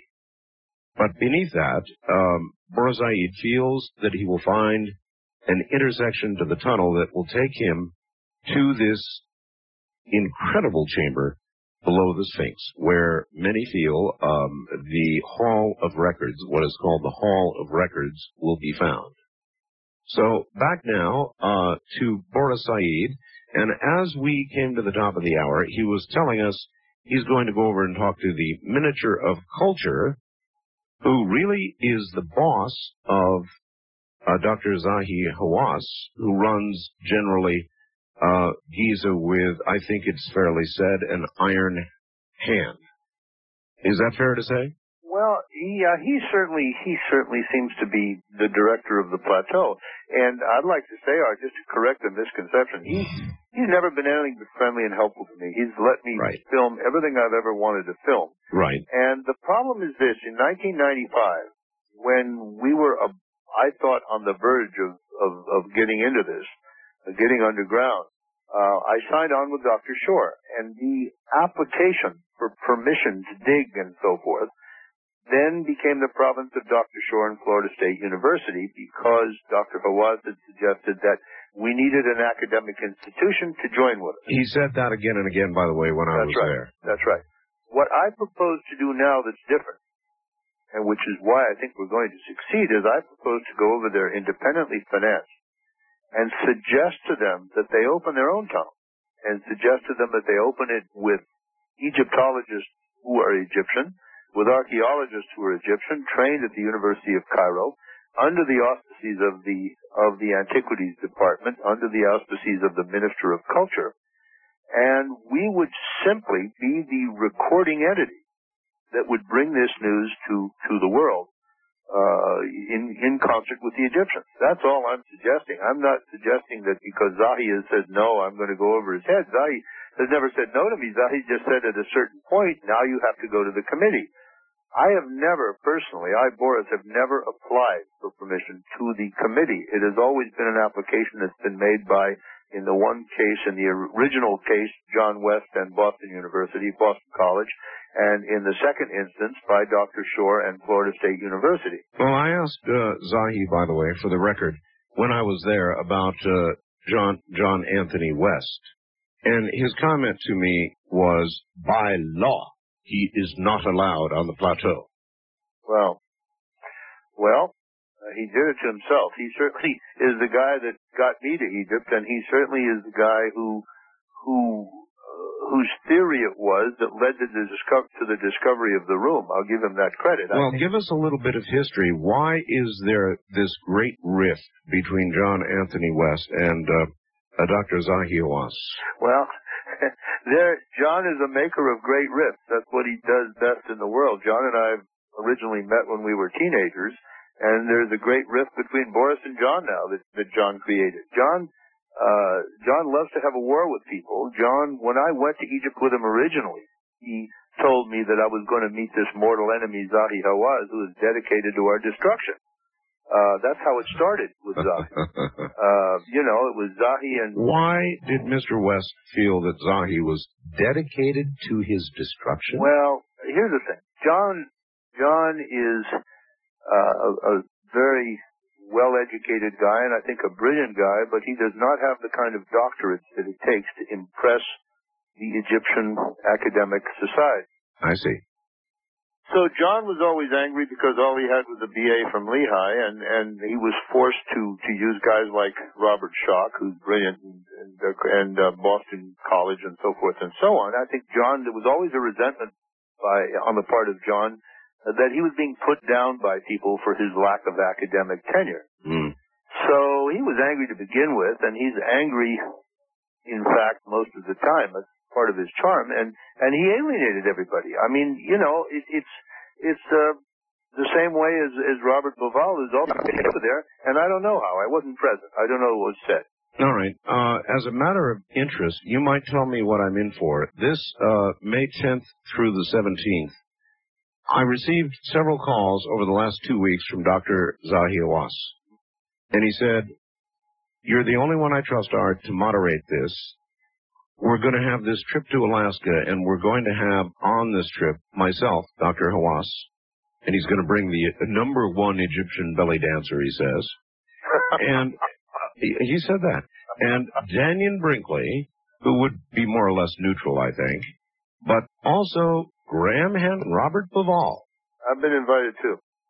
Have you? Yes, I have. You, uh, I guess you ought to come along. Um, I don't know whether I should or not. I may see you off. It's either important count heads when you come back. Yeah, I know. I'm a little concerned about that myself. Uh, my job is going to be that of moderating between all these guys, and they may all finally get angry and decide that I'm the one who should be beheaded. um, I'm a little concerned about it, but it's going to be very, very interesting. I'm really looking forward to this, sort of. Well, I'm going to go if I'm given permission to film. I'm a, a documentary filmmaker, and I am not a firebrand, and I am not going to take sides, and I'm not going to get into a war with those guys, no matter what they say. Mm-hmm. I'm just not going to do that. I, I want to get the story out. All right. You've told us a little about why antagonism between Anthony and Zahi. Yeah. What about Graham Hancock and Robert Bauval? Why the problem there? As I've said on the air before, there was a time, it is said, that Zahi suggested that when Graham and uh, Robert show up at Giza again, should they desire to do so, he would um, have them beheaded, thrown in a pit, and uh, would um, uh, uh, defecate upon the... Uh... I'd love to know the source of that story. I really would. I can't believe that Zahi said it, but maybe he did. Well, I'm not so sure. I saw both sides of Doctor Hawass, and yeah. I can imagine at a bad moment. So. I got no comment. I can tell you this. I have not been privy to any of the goings-on between Hancock and Bauval and Zahi, except that I do know that Hancock and Bauval and John West have been pushing um, for... Uh, an opening of all the secrets of Egypt, and they have been suggesting mm-hmm. that it is not up to the Egyptians to legislate this, that it belongs to the world. And they sell a lot of books. And I think what's happened is that they have uh, they have just gotten into some sort of a personality conflict with the guy who's the head of the plateau, which is a dumb thing to do. Because I, I've never had this sort of a problem. I'm as commercial as they are, and, and I... can tell you, Art, and you know, and you, you've been over there. He's not denied me access to anything. If you'd wanted to go up in those chambers above the King's Chamber, I know. You, you could have gone. I know. I looked at a little hole and I said, no way. Exactly. But I, look, I had one day, one miserable day, and um, it, not enough time. But he no. did give me, he signed permission. He said, you can go anywhere you want to go. I've got exactly. to, I've got to say this, though, Boris. Yeah. Um, other than the tip you gave me about the well and the causeway and all the rest, yes, I could have walked around there for days and not gone to a place that was not readily apparent, if you follow me. Yes. So uh, when Doctor Hawass says you have blanket permission to go anywhere you want, if you don't know where to go, let's assume that for a right. second that Doctor Hawass has made discoveries that he has not told you nor me nor the world about. Right. And right. I, by the way, I do assume that. I'm sure. Uh, we wouldn't find them if he didn't want us to. I'm sure. Isn't that a fair comment? Absolutely. And that's why he's the director of the plateau. And, I mean, yeah. he's responsible for the plateau. He's responsible to his government. And I think we have to honor that and, and work with them, you know, and not try and bring the weight of world press down to bear against him and try and bulldoze him and blackmail him and bully him into into into doing things that he's not prepared to do. Mm-hmm. That's why I've been I've been so desperate to stay in the middle of this thing and not on one side or another, because I think you have to acknowledge that it's Egypt, and I think you have to acknowledge that there are a lot of very sensitive social and political and economical problems over there. Mm-hmm. And you got and you got to be you got to be aware of those things, and you got to respect those things, and then they let you go where you want. So the diplomatic Boris Said will go to uh, uh, go to the uh, uh, the director there. I'm going to go uh, an Egyptian attorney friend of mine who claims to know all the parties involved, including Zahi, is going to arrange a series of interviews for me, at which I am going to present a case for the opening of the tunnel at the bottom of the well and the exploration of that tunnel. Now, if I'm successful, then I'm going to return with a film crew when the Egyptians say they're ready to start digging. Right. And as I've said publicly, I'm going to bring a, a group of twenty witnesses with me. We're going to pick some names out of the hat of people that wind up buying our tape, and uh, as a sort of a, a reward to them. And we're going to take a group of people over as part of our crew, and To, to dispel once and for all this notion of, of, of secrecy and, you know, the Dead Sea Scrolls and keeping this from mankind, we're going to film this. All right. I let's hope. Let's do a couple of what-ifs. Let's say the tunnel is there. Yes. All right? But let's say that you begin moving down that tunnel, and at some point you're blocked. Yes, or and, it's and, underwater. You, you, whatever. You, right. can, you can't go any further. Right. Then what? Then I'm going to go to them and I'm going to say, okay, guys, look, here's a diagram. And if you take this tunnel and you move down it for seventy-five feet and you come to a blockage, and this dotted line represents the presumed extension of the tunnel, since it's been straight all the way. It's silly to presume that it suddenly turns to the right or to the left.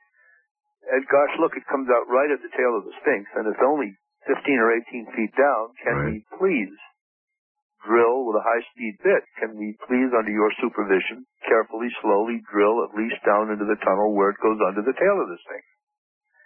At that point, the same thing would be true. We put down our spy camera, our two-inch diameter uh, camera, and if the passage is still blocked, then, of course, then there's a, the third what-if. Look, our radar showed it's there. Is there some way that we can persuade you to drill a hole at an angle under the front paws of the Sphinx? Nobody's yet asked them if we could tunnel in at, let's say, a, a forty-degree angle from two hundred feet away, which was presumably then not disturb the paws at all. I mean, there are lots of, of possibilities if we can if we can prove to them something which they don't believe at the moment. If we can prove to them that our radar has, in fact, discovered a tunnel, it doesn't matter whether if the tunnel leads to the Sphinx chamber, hallelujah, we've succeeded. If not, at least we've proved mm-hmm. that the radar study is valid. And then we can go back to trying to persuade them to open a hole directly to the room. That's what I hope is going to happen. Do you think that Zahi Hawass uh, and those above him really would allow the world to see simultaneously what is in there? Or do they want first crack at it? Now, if you were an Egyptian and you were Zahi Hawass, what would your answer be? Well, if I were an Egyptian and I was Zahi Hawass, I would have started looking for that room in nineteen ninety-one when when America's foremost seismographer, Doctor Tom Dobecki, proved that the room was there. Mm-hmm. And uh, but he, he didn't. Well, we don't know that he has or he hasn't. Oh, yes, that's mean, a very good point. And, and there may be nothing there. I mean, look, all right, this is what the radar says. All we're asking is the chance to dig and have a look. Do I think that they're they're going to keep it to themselves? Honestly, no. I think that they're going to be so proud of it. I think there's a, a certainly a question that they'll allow us to open it on worldwide video. I think they may want to see what's in there first. But I think that they've been very proud about everything they've ever excavated. And Zahi firmly believes that if there's anything in that tunnel, he thinks it's an eighteenth dynasty tomb. He told me so. You know, they are presently trying to divert tourists from uh, Giza. Uh, they've made some new discoveries of um, tombs uh, in the last couple of weeks, as a matter of fact. And I saw some stories indicating that uh, the crush of tourists at uh, Giza is so heavily, heavy right now. They're trying to come up with antiquities to draw tourists away from Giza. That's right. That's right. And that's certainly going to be one of the problems. But do I believe they're going to sit on a, a discovery of this magnitude? Absolutely not. And the main reason for it is that they're starting to feel a surge of tourist pressure from what we should now seriously call the New Age, which is one of the most enormous buying groups in the, in the country. Oh, yes. And, uh, and, and far outspends and outnumbers the, the people who know the difference between the sixteenth and the fifteenth dynasties. People are going over there now because because of the astounding feelings that they're getting over there because of exactly what happened to you in the pyramid. All right, you, Tom Danley. That's right. All right. You tried one time before and failed uh, to be able to uh, explore this. You were yes. unable to go any further. Yes. Has it occurred to you, Boris, that the prediction of Edgar Cayce may be the reason you failed? In other words, I, I know I'm getting a little out there right now, but it just simply wasn't yet the right time. Well, that's certainly possible. I, I would, I would certainly, uh, I, I certainly believe that that's possible, probable, in fact. But that doesn't mean that you quit trying. I mean, I, I, you know, I think if you sort of sit on your hands and you wait till nineteen ninety-eight and say, okay, this is the time now we start. That's, uh, I, I think, I think that if we are allowed to go in there in nineteen ninety-eight, it's because we spent all of nineteen ninety-seven hammering on the door. Mm-hmm. But maybe that was all meant to be that, that way. Maybe. nineteen ninety-eight is not very far away. Maybe. But, I mean, let's, let's, what I'm looking at is this. I, I've heard, for example, when my original film, this one that is now in dispute, that, that we can't show, the, the Doctor Shore film, when that was shown to some Egyptian officials, they criticized it as being, quote, uh, uh, publicity for the Shore Foundation, unquote. Uh, That's why I want to go back to them and suggest a film which would be publicity for, for Egypt, quote unquote. And I, I really believe that under the right circumstances, they will allow us to film the opening of that tunnel. All right. Uh, Boris Said, stand by. He's our guest. We will get to the phone shortly. And I'm going to tell you about Boris Said's tape when I come back from the uh, break. This is a tape you're going to definitely want to get your hands on. Believe me, I've seen it, and it is absolutely top-notch. This is Coast to Coast A M. Well, I think it's time to get ready to realize just what I have found. I have been on the hell of what I am.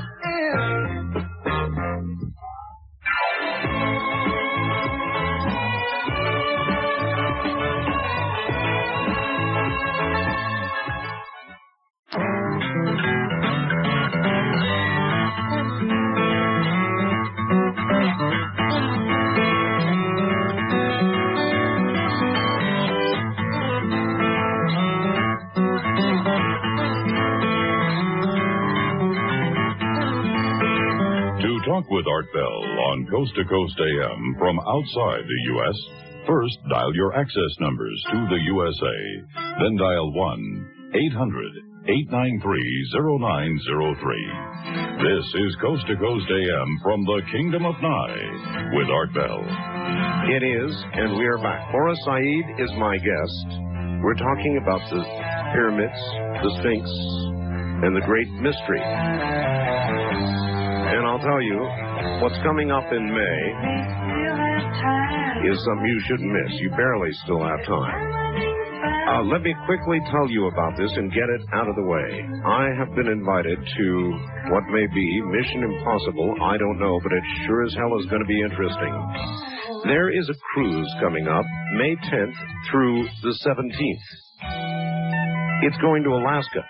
It is going to some of the most northern sacred sites that you have ever laid eyes on. It's almost beyond description. The, um, the ice floes, the inside passage. Uh, the north is very nearly indescribable.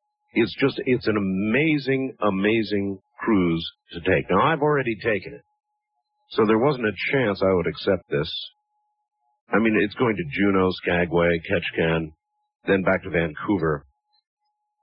Uh, you'll, you'll see it all. You will see uh, all the wonderful things that I got to see, the glacier-carved fjords, all the rest of it. It's just, it's beyond description. It's got to be one of the world's wonders, uh, no question about it. But what got me to go was, uh, my part of the invitation is for the last three days of the cruise, the Inside Passage, coming back from Alaska to Vancouver, and during that period of time, on board will be Doctor Zahi Hawass, Daniel Brinkley, Graham Hancock, Robert Bauval, Doctor Ed Krupp, maybe Boris Said, who has been invited, I just found out, and I'll be there too, trying to moderate all of this.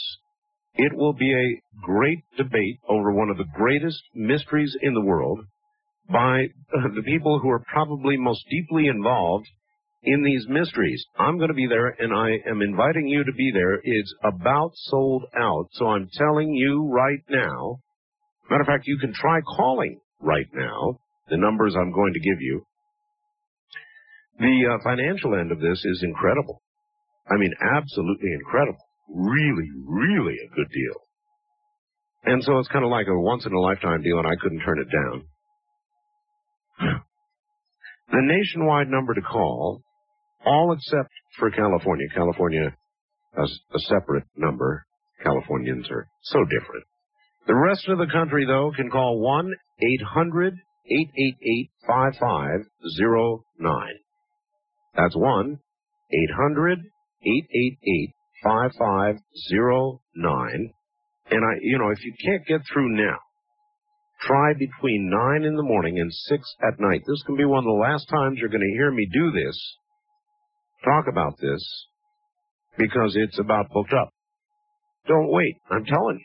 If you're in California, you call area code three one zero five six eight zero one three eight. Let me give you the California number again, three one zero five six eight zero one three eight. Or again, uh, the, the, for the rest of the whole country, one eight hundred eight eight eight five five zero nine.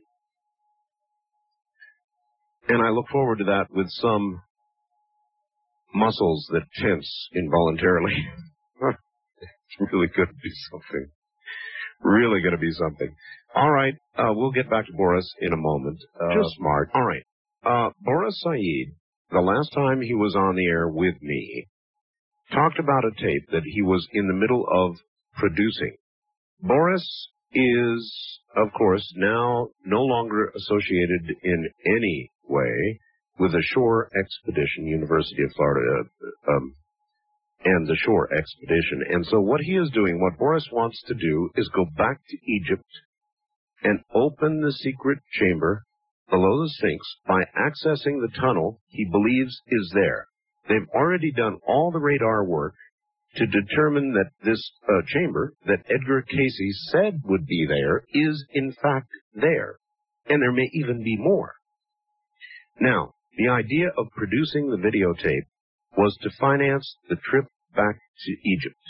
And many, many of you, based on faith, ordered that tape, um, oh, I don't know, it was a couple of weeks ago, I guess, uh, before it was even done. The tape is now complete and ready to ship. And Boris Said sent me a copy of this videotape, and I must tell you, it is a class triple A production. I mean, it really, really is a good videotape, and it will give you an, a, a very precise idea of the importance of man uh, to mankind, of what he is proposing to do. Fortunately, now, tonight, he's going to be able to offer that videotape to you uh, for immediate shipment, uh, I think. Uh, Boris, is that correct? Absolutely, and I'd like to say that the first three hundred have already gone out. Uh, they went out Um at the end of last week, so people should be getting them along about now. Okay. But we now have a fulfillment house, uh, which is sending these things out because the demand has been enormous.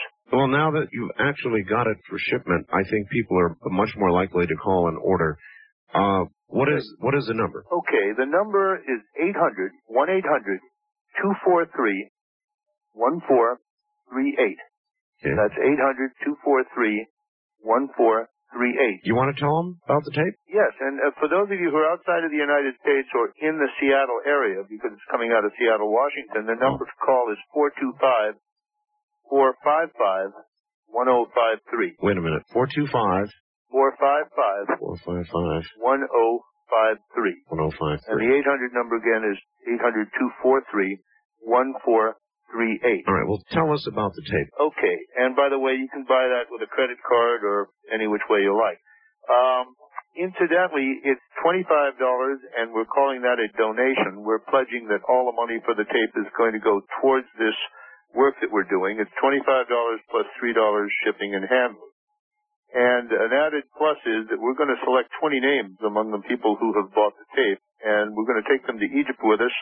Um, eighteen people are going to go for about fifty percent off for the same rate that the film crew goes, and two people are going to go free. Two people are going to get their tickets and uh, hotel rooms, and that's going to be done by lot. Okay. So that's the commercial. The tape itself is a compilation of what I've done. It's a forty-minute tape, uh, thereabouts, that Uh, takes, it introduces you to the secret chamber under the paws of the Sphinx with a seven minute excerpt from The Mystery of the Sphinx. It introduces you to Tom Danley's work. It shows his levitation work, and it shows, um, it shows Tom Dobecki. Charlton Heston is in it. That's right. Charlton Heston narrates it, and it shows Tom, it's a film, it's a, uh, film which won an Emmy in nineteen ninety-three. And uh, it documents the work of the John West expedition, which for which Dobecki found the uh, the the, uh, the secret chamber. I mean, it, it shows actually shows the radar work, the uh, seismic work being done, and shows the chamber, uh, shows a diagram of the chamber.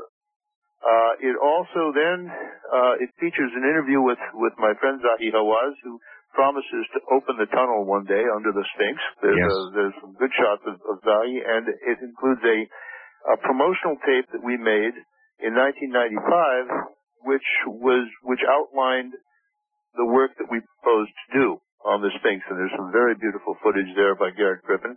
Uh, and then it it at that point, of course, we ran afoul of the Shore Foundation, and so from then on, there is a series of photographs, uh, like a photographic montage of some of the work that Danley did, because a lot of that footage is in dispute at the moment legally. Right. right. And it culminates with a with some high-eight uh, footage that was shot by an Egyptian cameraman friend of mine who went down into the well that you were in, Art. Mm. That shows the uh, shows the sarcophagus lid, and it shows the well and shows that entire chamber. And it tells a little bit of the story of what happened with with the Shore Foundation and with twentieth Century Fox and uh, and uh, Mister Murdoch, and why we never finally came to the end of the road with them and, and didn't resolve itself into a film. It, at one point, showed Zahi Hawass down uh, near that, uh, or in the entrance, uh, headed down, saying uh, Indiana Jones would not even dream to be here. That's right. That's right. And it does suggest that he is prepared, under the right circumstances, to open it. I'm convinced that he is. I, I, I don't think he's ever been... been uh been unwilling to. I just think the problem has been that certainly my efforts have been always been hampered or uh, certainly controlled. I don't want to use the word hampered, but they've been controlled by the expedition that's been funding the film. Right. In the first instance, John West and and, and his group, and in the second instance, Doctor Shore and his group. Uh what I'm hoping is that if we get enough response, and there are, God knows, fifteen million people out there, if enough people Uh, get involved with us, I'm going to be able to go over there in December with thousands of letters of support from people, and they're they're flooding my website, um, and uh, and go to them and say, look, you know, the people of America want to know, and this is your story, this is your country, this is your tunnel. Please open it, and we'll film it, and we'll make the production out of Egypt, and it'll be an Egyptian production as well. And in that way, they can't say they're being exploited, and in that way, uh, they'll have total control of what happens. And in that way, I believe that they'll be very expansive about, about telling us about it. I mean, that's just my, my opinion now. I may be wrong. If I'm wrong, I hope you guys are entertained with your with your forty-minute tape, and I'm sorry about the trip to Egypt, but I believe it's going to work. Well, all right. I would like to ask you your opinion now. This is just your opinion. When we get into that chamber, what do you think we're going to find? Well, I think that we're going to find a lot of rubble. I think, and that's from Dobecki's find, not mine. I think we're going to find hieroglyphs, which will be probably very ambiguous and will be subject to a lot of interpretation. I think that if we get in there and there's enough space in there to work and we set up the radar and the seismic stuff again, we're going to find levels below that chamber. Mm-hmm. A very great psychic, Zev Coleman, an Israeli psychic, has suggested that, that he has seen steps leading down and a, a jade pillar and all that sort of wonderful stuff. Um, I think we're going to find levels below it. Yeah. What I'm getting at here is, do you think it's possible that we will find the Hall of Records? Yes, I think it's possible. Uh, I, again, I think that the Hall of Records, uh, I, if, you, if you think, I know you've had Michio Kaku as a guest. He just The string theory of the, his string theory of physics described the universe in a one-inch theory. So the Hall of Records could be one tablet, tablet it, saying it could this be. Is the answer. It could be. Now, so, now my question is, if the answer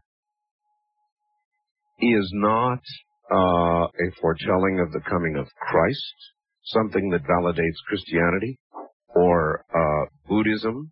Mm-hmm. Or any other, um, uh, uh, perhaps Islam, um, whatever, if it validates none of the religions and suggests to us that our ancestors, those who came before us, were uh, not of this world, and that's entirely possible for us. Uh, absolutely. It would upset everything that we know and everything that we are, and there are people uh, who would kill to prevent that information from becoming public. Well, that's absolutely true, Art. You look at it a different way. If, if we don't pretty quickly upset everything that we are and everything that we're doing, we're going to kill ourselves. I mean, we're we're headed in the wrong direction, ecologically, sociologically, economically.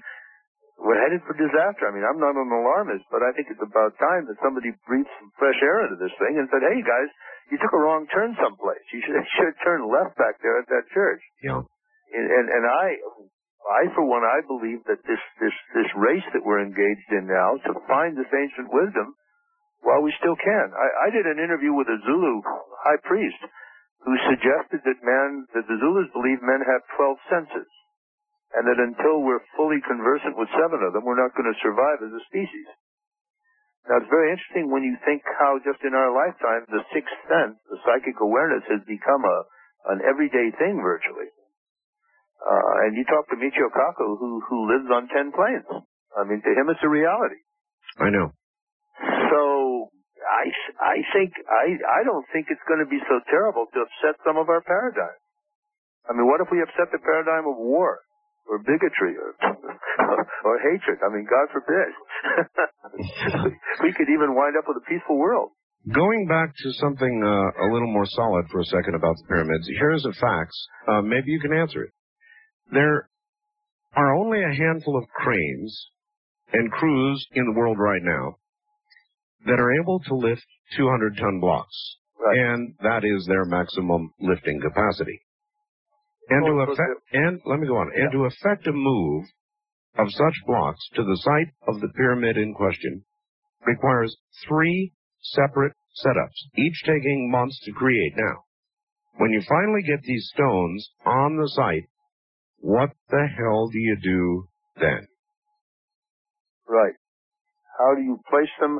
How do you remove whatever it is you lifted them with? How do you how do you get whatever it is out from underneath the stone? All right. These are the reasons, or at least some of the reasons, uh, Boris, that I suspect there is a Hall of Records. And there is an answer that we may not be so comfortable with getting uh, when we get in there. I agree. And so what you are proposing um, is extremely exciting, extremely interesting, and you're probably right. We need to know. But I'm not sure what effect it'll have on the world. Well, let me take your supposition a step further, Art. I mean, as long as we're going to get out there, let's get out there. It's the hour for that. If, if the answer is that some sort of an external civilization from another planet yes. came and made all this. Yes. Okay? Maybe instead of getting down on our knees and praying to them with our hands clasped, or instead of facing Mecca or whatever one does in whatever religion one prays, maybe it's ninety-nine point five megacycles or something, and we can just send them a simple help uh, in a language which is, we discover down there, and they come and move the rocks for us. Well, you remember they talked about uh, in two thousand one uh, the monolith. As a matter of fact, is something that uh, Professor Kaku talks about quite a bit. Perfect example. Maybe the monolith, or the equivalent of the monolith, is not on the moon, or Mars, or one of uh, uh, um, uh, Jupiter's moons, uh, but is instead right here on Earth. Yep. On the Giza Plateau? Or on the Giza Plateau. Absolutely. Why not? Why not? I think it's absolutely possible. Once we accept the fact that it's possible, there's stuff we don't know. I mean, we live in this terror that we're going to discover something new. You know, you've got to knock down the paradigm before you can begin to let the light in. The world is flat. The world is flat. I mean, I'm just reading a story about Magellan now, and, and I mean, when Magellan set off, the three-quarters of the thinking world thought the world was flat. Mm-hmm. And when ships were lost at sea, they'd sailed off the edge. Yeah. And that's not so long ago as mankind goes. That's like four or five hundred years ago. I, I couldn't agree with you more, but I really, really, really wonder, Boris, about what would happen to all of our religious and scientific institutions.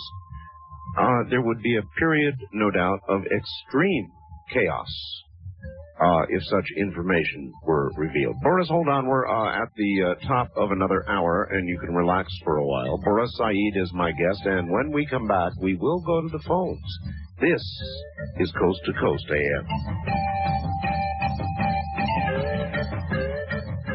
Mishki for Buck Hill. Uh,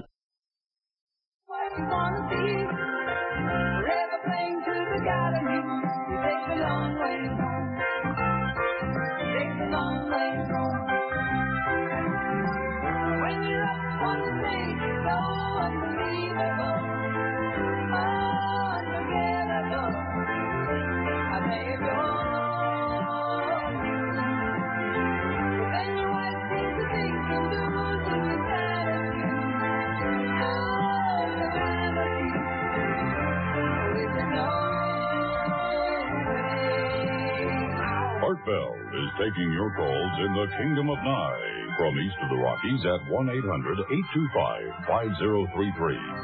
West of the Rockies, including Montana, Wyoming, Colorado, and New Mexico at one eight hundred, six one eight, eight two five five. First-time callers may reach Art at area code seven oh two, seven two seven, one two two two. That's seven oh two, seven two seven, one two two two. This is Coast to Coast A M with Art Bell. Now, here again is Art. Here again I am. And in a moment, I think I've got something for Boris to chew over.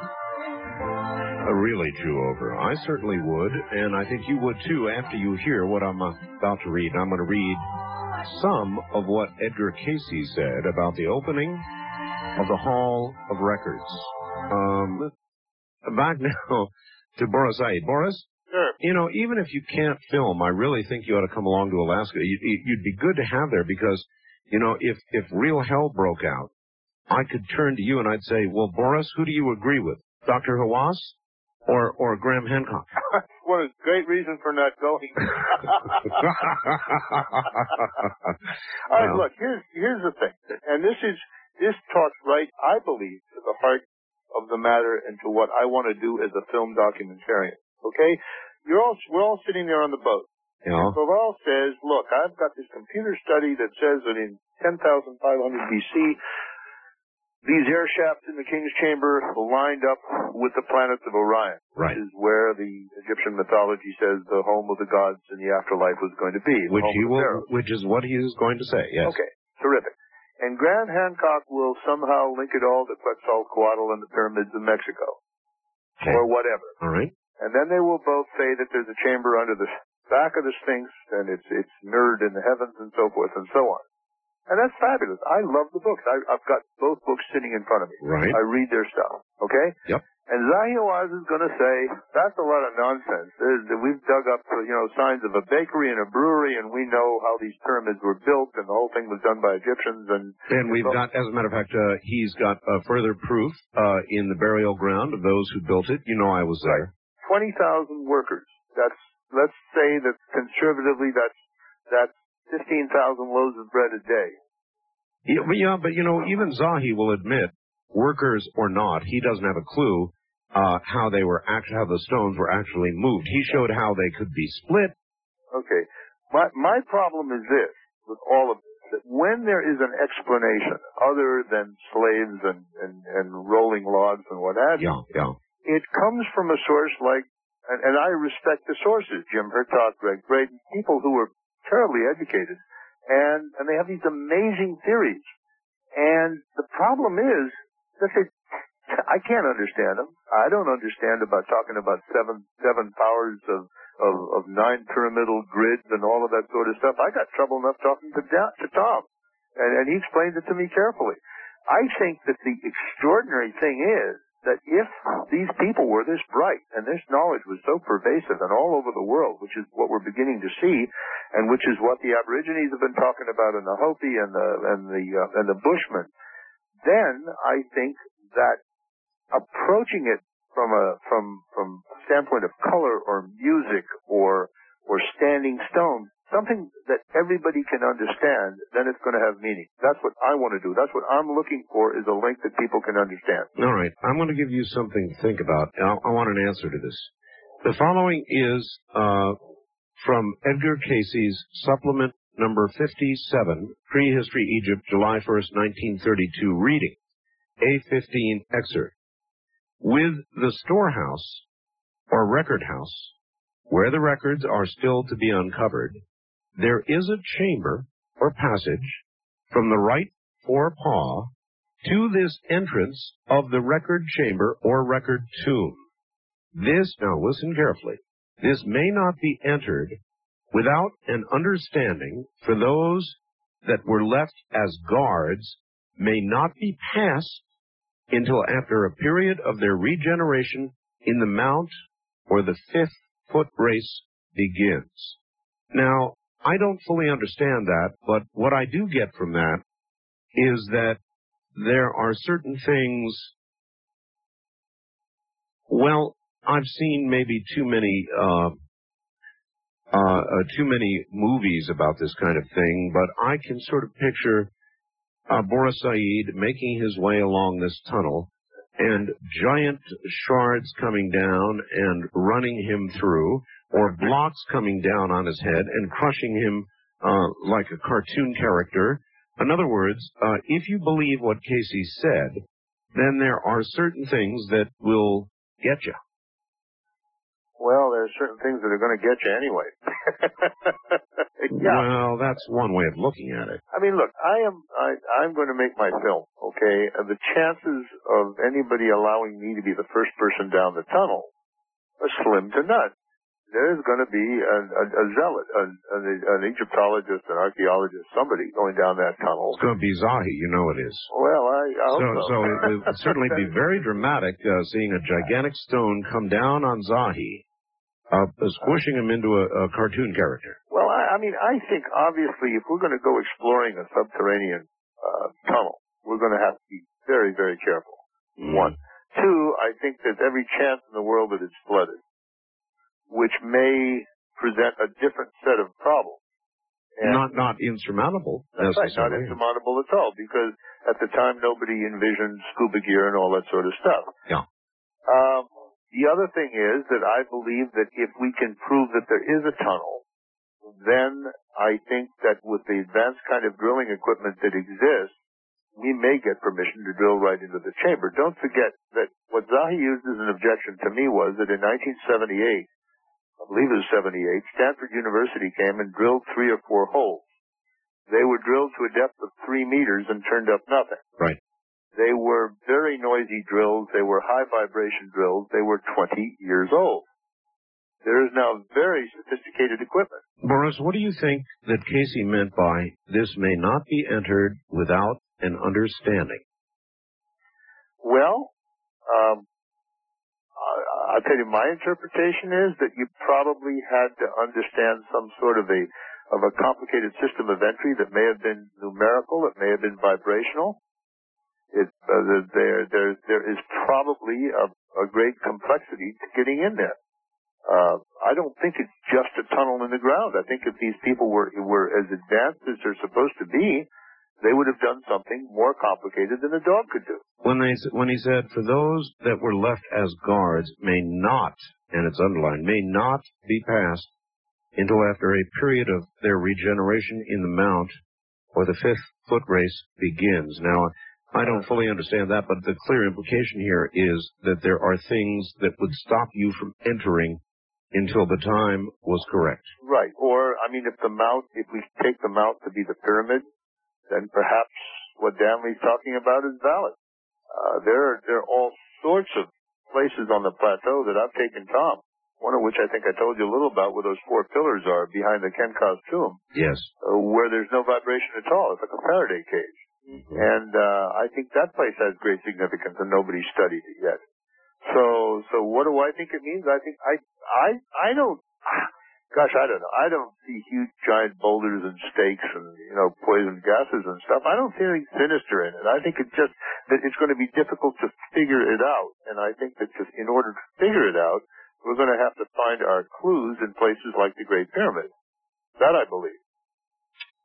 All right, let us begin to. Uh... to take some calls. I'd like to open the lines. And uh, since you know so much about the pyramids, the Sphinx, and uh, you, you'd be a good one qualified to answer uh, listeners' questions. First time caller line, you're on the air with Boris Said. Hello. Uh, hi, Art. This is David from Phoenix. Yes, David. Um, I just wanted to uh, let the listeners know that besides the video, there's this interesting article um, in in the uh, October November ninety-six issue of Nexus.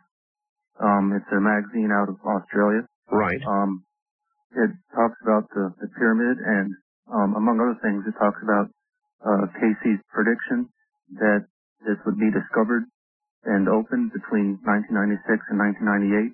Right. And it talks about the Atlantean Hall of Records, and uh, he also uh, prophesied, or he also uh, thought that the pyramid or the Sphinx was actually built around ten thousand five hundred B C.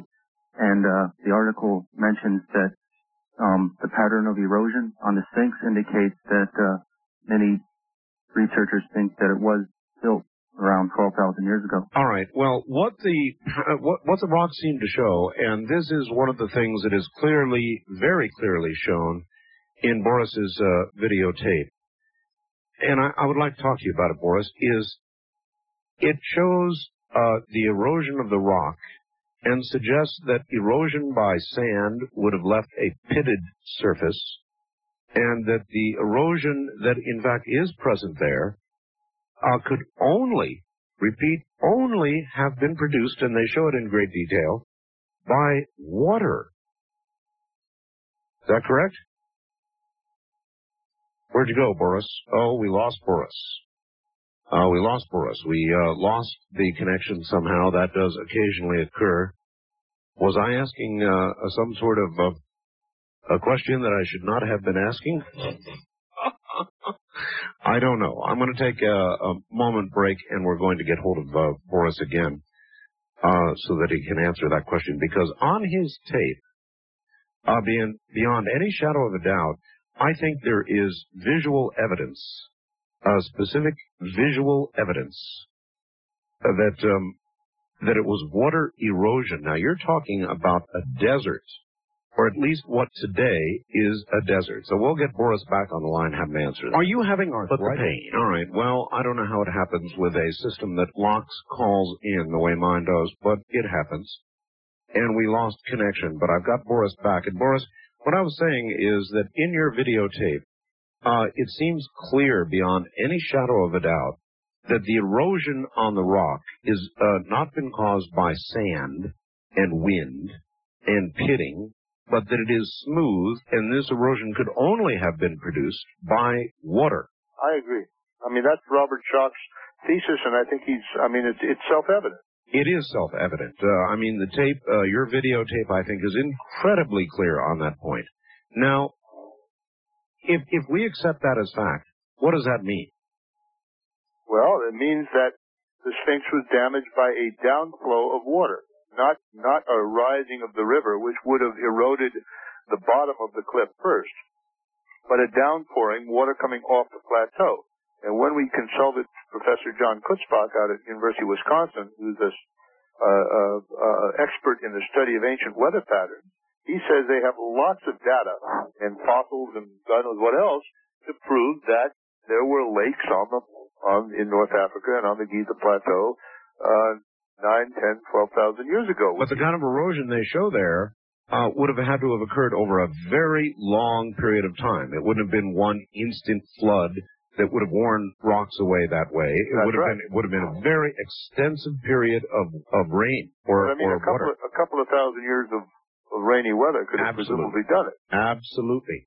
Now, there has not been that in the period of time that conventional wisdom says the Sphinx was constructed in the pyramids. Nor were there any people uh, around capable of constructing the Sphinx. That's the other thing. See, I mean, I mean, if, if you can't have it both ways. If the, if the Sphinx was carved in twenty-five fifty B C, then how come, uh, as we said in our in our in our uh, in our video, according to the rate at which the Sphinx eroded, it could have eroded. It, it would have been completely gone by now. If, if, if you follow the conventional, the conventional reasoning. And, and when, when some of the Egyptologists who have said that the Sphinx was carved from such a poor quality of limestone that they had to patch it as they were carving it, Doctor Schock, to that, as I recall in our video, said, how come they built temples with these rocks? And yep. the temples are still standing here. Exactly right. All right. East of the Rockies, you're on the air with Boris Said. Good morning. Greetings. Greetings. Where are you? Cincinnati. All right, Cincinnati. If the whole, uh, I want to say this first, Boris, if the whole system were rehabbed and set up as it once was, then I think the idea of guards and uh, vibrations would come into play, and I'll tell you what I mean, okay? I came out of a meditative state, and I was in the sarcophagus, and it became clear to me that there were three things going on. One was soul travel, while the body was safely lying there. The second was meetings with teachers who are no, not in bodies. And the third was a testing system that was rather severe. So the idea of guards, I think, has to do with the protection of, of the knowledge and the admission of people who are at the right frequency, I would say. Okay. All right. Well, that is kind of the New Age uh, take on things there. And I don't rule it out, uh, Boris, because Absolutely of what not. I... Because of what I felt when I was there. Yeah, I, I mean, I think, I think definitely that, that it has to do with, with, with vibrations and awareness and everything else. I, I'm sure. But, but I don't know how we can quantify that. I know it, it sounds to the audience who has never experienced it kind of touchy-feely. But believe me, folks, once you've been there, you know something serious is going on, really serious is going on. Well, that's that's the thing. I mean, uh, you know, people have had out of out of body experiences for real in those pyramids, and they're documented. I had one. A lot of people I know have had them, and there are things that happen to you in Egypt physically, which are unavoidable. I don't care how skeptical you are. So I wouldn't rule that out at all. And I think that uh, the lady's quite right that it has to do with with with. with possibly changing the vibrations of our own body-mind complex to the point where where we become aware of some of these some of these directions, instructions, passages, or whatever. Boris, could it be true that what Cayce meant and what is true is what that lady said, that uh, those who would go down to that chamber and go through that tunnel, uh, the ones who would make it would be the ones who had reached a larger understanding imparted Uh, within the pyramid, within the King's Chamber, within perhaps even the sarcophagus? Very possible. Very possible. Why not? Of course. I would, I would, I would believe that. I, I mean, it's anything that's complicated to do, you have to learn how to do. I mean, I used to drive a bobsled. I don't learn to do that in twenty minutes, you know, and you have to build yourself up to a certain uh, awareness of a certain series of tests and things that you have to be able to overcome that not everybody can do. Mm-hmm. I don't think there's a huge big sign that says, "Enter here, welcome to Atlantis." I think it's, I think it's complicated to, to, to find the answer to this. Well, I agree with that. Uh, let's see if we can get one in quickly. West of the Rockies, you're on the air with Boris Said. Uh, oh, wait a minute. Now I press the button. West of the Rockies, you're on the air with Boris Said. Hello. Good evening, gentlemen. Good evening. Where are you? This is Dave from Vancouver. Hi, Dave. Hi. Art, were you aware that there is an album? It's available as a two C D uh, compilation, and it's called Inside the Great Pyramid. Is recorded in the Pyramid of Giza and in other structures on the on the plateau there. No, I wasn't aware. Yeah, it's uh, probably, excuse me? That's, no, I was not aware. I said it's very interesting, but I don't know that it produces all of the resonances that uh, have been recently discovered. And that's, of course, what we've been talking about. Probably not. I, I've not been there myself yet, but when I put on, when I put it on, uh, the vibrations of it, I don't know, makes your top of your head tingle. is, that, is that the Paul Horn album? Yes, it's Paul Horn. Yeah, all right. All right. Uh, hold on. We will uh, return in a moment. If you have questions for Boris Said, come now. I'm Art Bell, and this is Coast to Coast A M.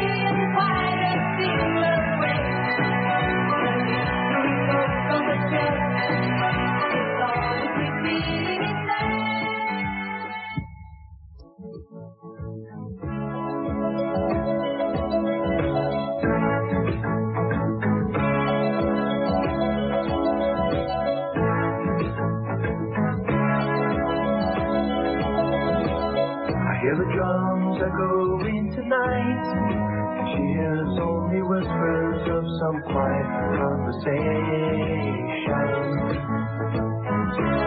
She's coming in from heavy flights. The moonlit wings reflect the stars that guide you towards salvation. You're hearing Coast to Coast A M with Art Bell. International callers may reach Art in the Kingdom of Nye by first dialing their access number to the U S A, then one eight hundred eight nine three oh nine oh three. one eight hundred eight nine three oh nine oh three. And you may fax Art by calling area code seven oh two, seven two seven, eight four nine nine. That's area code seven oh two, seven two seven, eight four nine nine. Please limit faxes to one or two pages. Now again, here is Art Bell. We are discussing one of the great mysteries of the world. As a matter of fact, in North Africa, actually. Egypt, the Sphinx, the pyramids, and what may lie beneath. When it comes to information on E Ts, if you're like me, you can't get enough, and I'm telling you, you've got to see this spine-chilling video, Area fifty-one, the alien interview. Thousands of you already have. Uh, a few of you, or I guess many actually, have seen just a little tiny bit of it on Extra or maybe Strange Universe. But here, you've got the entire ball of wax, a sixty-five minute documentary containing the most convincing color footage of government agents interviewing what certainly appears to be a space alien inside the infamous base at Area fifty-one, smuggled out by a guy named Victor, who spent a couple of very frightening hours with me on the air. He's now actually in fear of his life for his part in spiriting this footage out. Now, of course, some would say it's not real, but you can judge for yourself without much pain. The tape is nineteen ninety-five plus shipping and handling. You watch it over and over. You let me know what you think. Two weeks for delivery, and the number to call right now is one eight hundred five one zero three four two zero.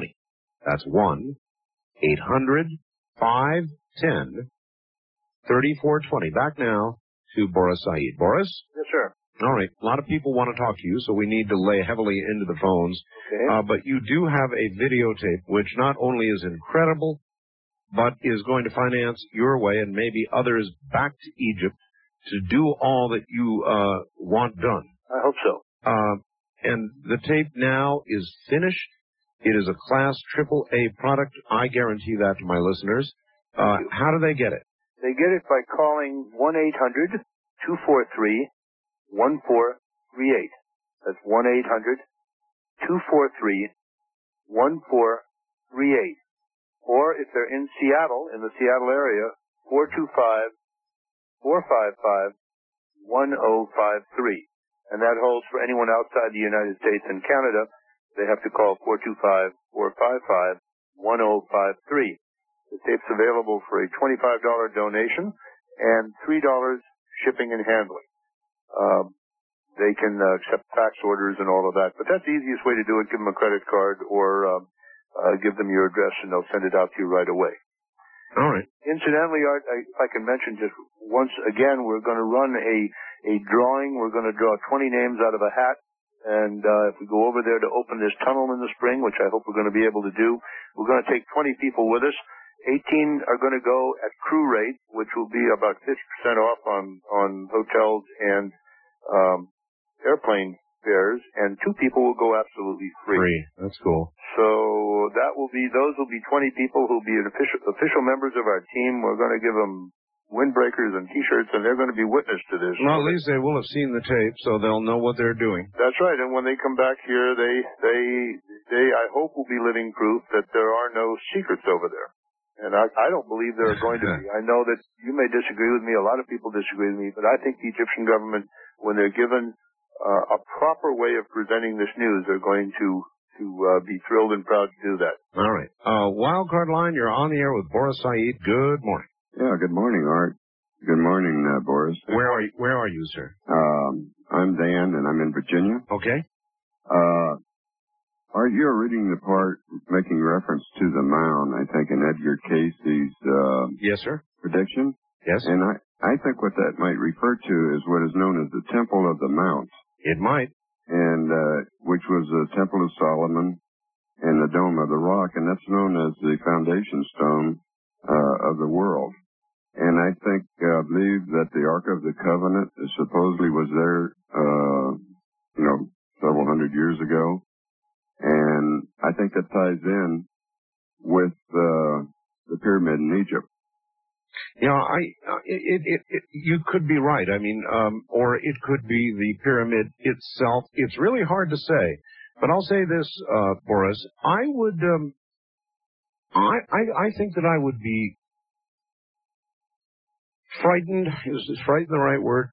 I'd be really, really, really cautious and wary of making my way down toward that secret chamber. Really wary. Well, cautious is a better word than frightened. Yeah. You know that Sir Francis Chichester, the great round-the-world sailor, once said that the only thing worse than fear was being prevented from doing something that one really wanted to do by fear. And I think that I think that caution is the answer here. But uh, I think that uh, given the opportunity, I don't can't imagine anybody saying I'm not going down there. um, I, I don't know if I would agree with that. Uh, I, I I'd have to think about that a little bit. First time caller line, you're on the air with Boris Said. Hello.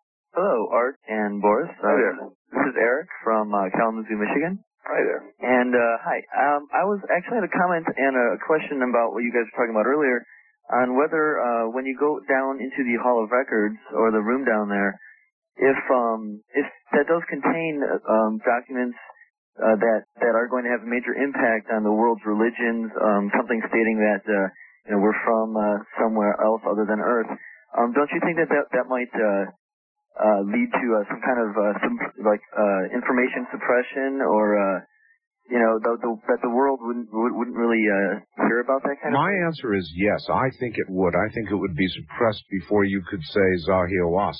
Yeah, but the other thing is, I, I know Boris it's harder feel to that way. It's harder to suppress information these days. You can take a, a camera down there the size of the palm of your hand and bring back broadcast quality photographs and video. It, it's very difficult now. I mean, there's such an information network around the world that it's hard for me to imagine them being able to suppress this sort of thing. Well, let me put it to you this way, Boris. There is one possibility, and that is that before you arrive, before any cameras arrive, In fact, it may already have happened that uh, you, you recall in your video, there stood uh, uh, Zahi Hawass uh, saying, we will open this, and he stood right in front of it. That's right. Now, certainly possible. How many nights does Zahi Hawass go to sleep without thinking, you know, I've got a real good crew of guys here. Why don't I go down and open this thing and see what's there? Uh, see if I can make my way down to this uh, uh, this secret chamber below the Sphinx before camera crews and Boris arrive. Absolutely possible. No question about it. Well, if something is found that profound, what makes you think it would still be there when you followed behind with cameras? Well, because I think that the nature of the Giza Plateau is that everybody seems to know what's going on there. And, you know, for every guy giving an order, there are nine guys digging with galabeas, and those nine guys have got families and cousins, and and, and the word seems to get out. And I just uh, I just believe that if they get in there, that the word will get out, at least if they got in there. Now, you may be right. They may suppress it. They may sit on the whole thing, and, and, and we're not going to get in there. That's absolutely, or we may get in there, and it may be empty, which is mm. why Tom Danley and I are doing what we're doing. Because we believe that there may be several ways to find this information. Doctor Dobecki's radar study of the uh, of the chamber below the Sphinx, uh, you said that it showed rubble. That's what he said. He said. Yeah. It well, my question was: uh, it was the radar really definitive enough to be an absolute uh, surety that it it was rubble? No. Uh, Dobecki said that his interpretation was that. The chamber, he said, there was definitely a different consistency of the rock, leading him to believe that it had been excavated, and he felt that perhaps the ceilings had collapsed or stuff like that. He felt that, that he was getting the kind of reading he sometimes got from an incomplete landfill. That was his original statement in nineteen ninety-one. Hmm. Now, there is no clear way of knowing, short of drilling a hole down there, to find out what's really there. There is no valid reason not to drill that hole, given the... So then so then the statement about rubble is at least in part conjecture. Yes, it is in part conjecture, absolutely. Now, the fact that there is a chamber there is not conjecture. Not according to Tom Dobecki. All right. He believes it's there. He believes his instruments prove it. And uh, again, you know, that they, they the, the government position is that they drilled holes in nineteen seventy-eight, but I asked Zahi a straight question uh, in... Virginia Beach when he was speaking. And I said, how deep were the holes? And he said, three meters. Right, that's correct, yes. And that's not deep enough. Mm, well, right. Uh, east of the Rockies, you're on the air with Boris Said. Hello. Hello, this is Taryn in Houston. How are you, Art? Fine. All right. I've got a question for you gentlemen and, and a little bit of a statement intermingled in here. Sure. Okay, you answered part of it just now when you said that um, Doctor Hawass was there in Virginia Beach. What kind of um, credit does he give Edgar Cayce for his comments and insight into the pyramids and the Sphinx? I mean, if he's a believer, more or less, then he would understand, you know, that in the earlier Cayce writings also, he said that the pyramid was a place of initiation. Yes. I, I, I really think my answer is I don't think Zahi has a lot of respect for that, but I, I can't speak for Boris. Boris? Well, he didn't. He certainly didn't mention the word Edgar Cayce down there in his talk that I heard. He was talking about stuff they found, findings, and all of that sort of thing. But he has always denied, steadfastly denied, any evidence of a chamber under those faults. Mm. He has been firm on that. He doesn't well, believe the radar, and he doesn't believe the seismic stuff. Right, but if you, if you take it step by step, the way Cayce unfolds that area and the use of the area, and he's very specific, and also... And Edgar Cayce was also very avidly, every year of his life, he read uh, the Bible through, you know, completely from top to bottom every year for his life. I mean, he also tied in with scripture where, like, Moses was trained in the mysteries of Egypt. And, and many times it mentions in scripture, you know, over and over where Joseph and Mary fled to Egypt.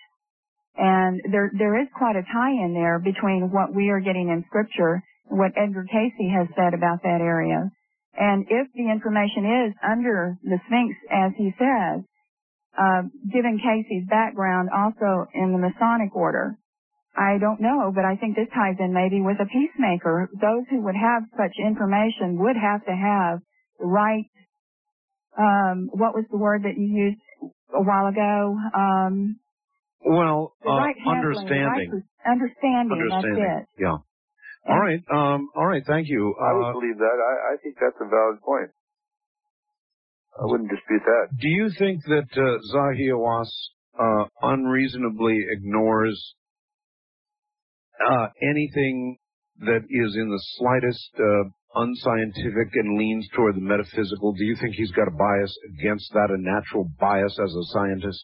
Uh, yeah, I, I think that's a fair statement. I don't know if I would categorize it as a bias. I think that he just thinks that, I mean, when we originally started our project in ninety-five, it was called Legends of the Sphinx.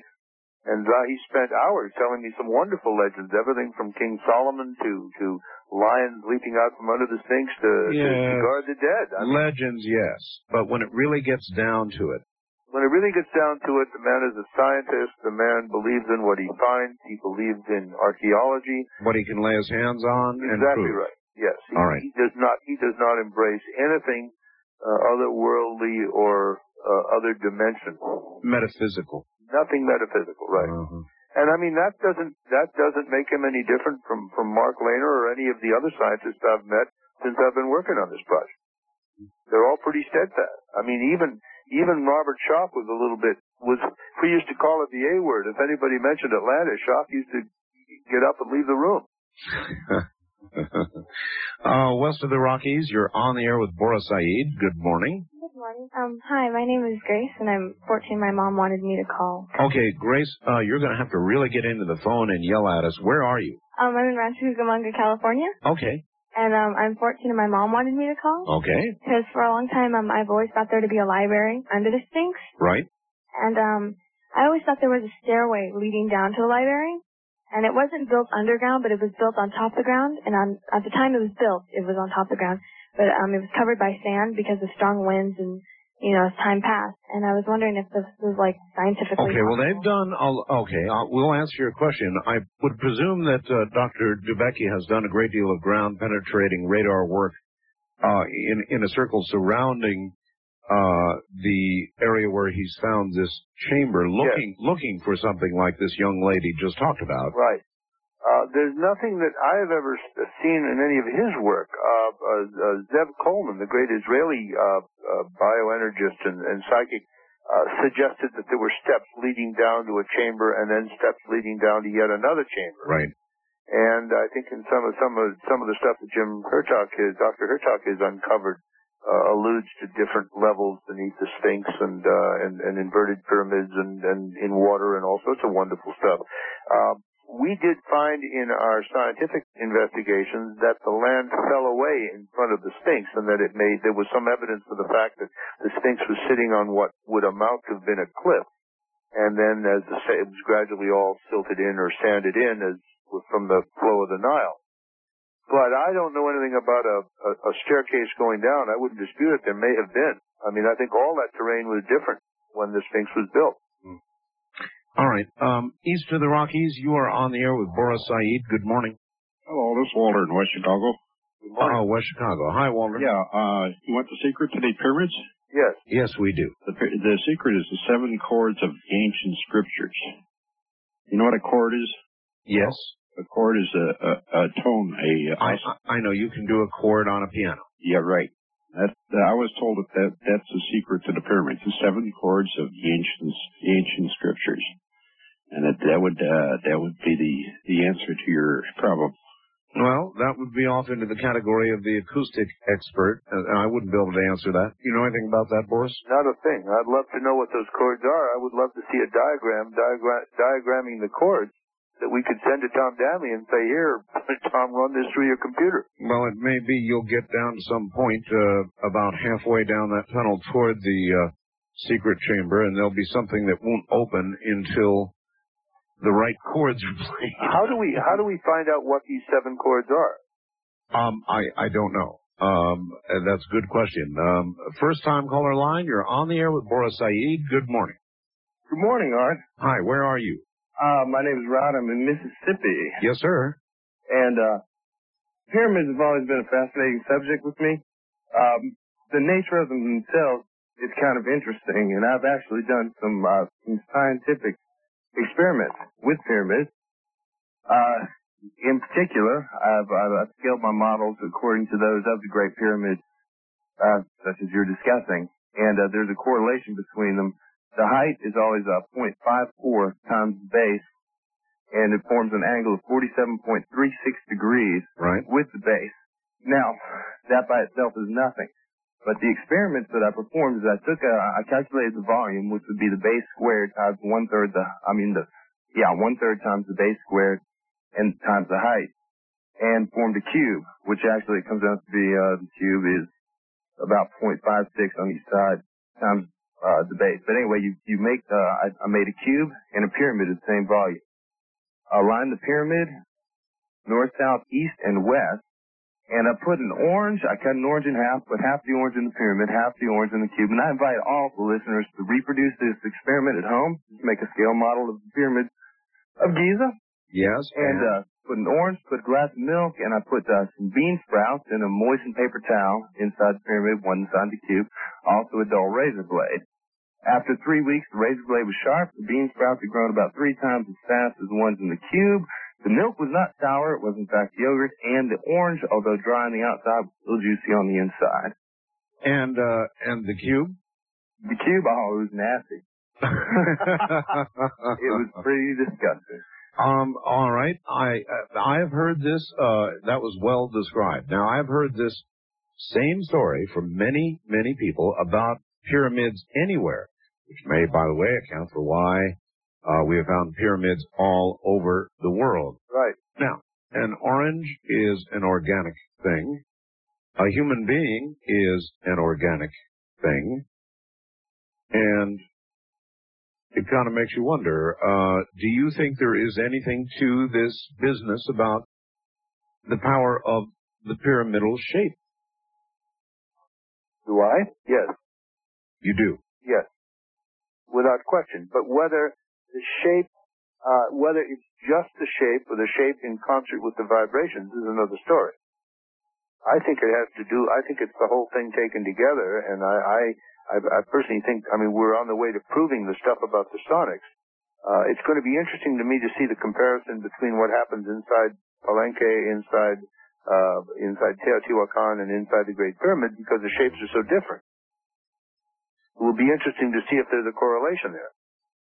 Well, if there is indeed something to the metaphysical power, and I only use that word for lack of a better one, of the pyramid, then that may go to explain why we find pyramids that shape, in fact, all over the world. Right. I agree. I wouldn't doubt it for a minute. I don't think there's anything metaphysical about it. I think it's just a, an aspect of physics, as Michio Kaku would say, that we haven't come to understand yet. And and so we ascribe it to magic, that which That's we right. don't understand, of course. East of the Rockies, you're on the air with Boris Said. Hello. Hello. Good morning, Tom. This is John in Saint Louis, Missouri. Hi, John. I did some reading, and this is, again, very, very interesting topic, and you were talking about maybe having the pyramid at the tunnel open prematurely. In one of Cayce's writings, or books that I've read, is saying that behind the door in the Hall of Records, there's a sanctuary, and there are a type of guard that has been set up. Exactly. That is only high-minded people that are attuned with the planet or that are in tune with our... Those with understanding.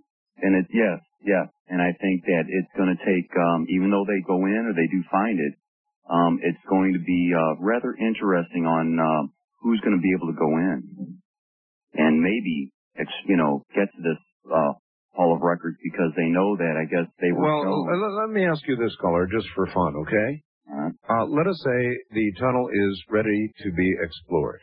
Who would you imagine to have the better chance? The pragmatic scientist, uh, the director of antiquities, Doctor Zahi Hawass, or... Uh, Uh, Boris Said, who is my guest tonight and would appear to have more of a, quote, understanding of of uh, the meaning of all this? I think Boris would probably, someone that will not hide the truth, sort of like the Dead Sea Scrolls that are scattered and they're not letting them out, something that, you know, he'll actually use it for for good. So you think that uh, Zahi might end up with a stake through his heart? Well, no, I don't think it'd be that serious, but I think it would be. I think it would be more or less. I'll give him the message that you know, no touch.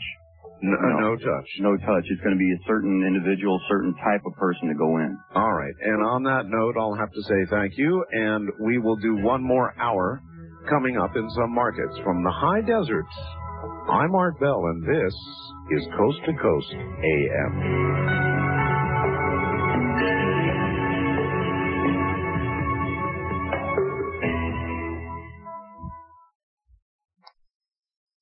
S T B.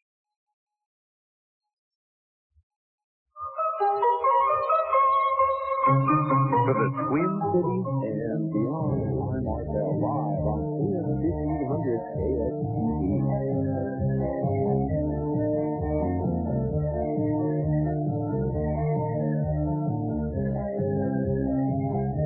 To reach our cell in the Kingdom of Nye from east of the Rockies, dial one eight hundred eight two five.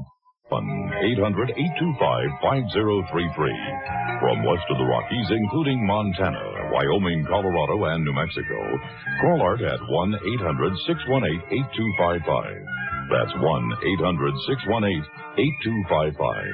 First-time callers, dial Art at area code seven oh two seven two seven one two two two. seven oh two seven two seven one two two two. This is Coast to Coast A M with Art Bell. Now again, here's Art. Here I am, and we have one line uh, marginally available, maybe. The first-time caller line at area code seven oh two seven two seven one two two two. Our guest is Boris Said, and he is preparing to go shortly back to Egypt, uh, financed by an incredible videotape that he has uh, produced about Egypt and about why we should be going back there, that is available to you, and we'll tell you how to get it again shortly. Well, it is everywhere. Even Boris is a web guy, got a Snappy, and he's going nuts. Everybody who gets one of these goes nuts when they realize they can take the best video and make stills out of it. It is a remarkable ability. Uh, Boris, you're back on the air again. I'm here. All right, good. Uh, lots of people want to talk to you. Good. So, first-time caller line, you're on the air with Boris Said. Hello. Hello, Art. Uh, this is Josh in Oregon. Hi, Josh. Hi, Art. Good to talk to you finally. Um, hello, Boris. Hi there, Josh. Hi. Um, Grateful Deadhead fan here, and tonight I saw a video of Ken Kesey, Merry Prankster, climbing up one of the uh, pyramids in Egypt, placing the Grateful Dead emblem on top of the pyramid.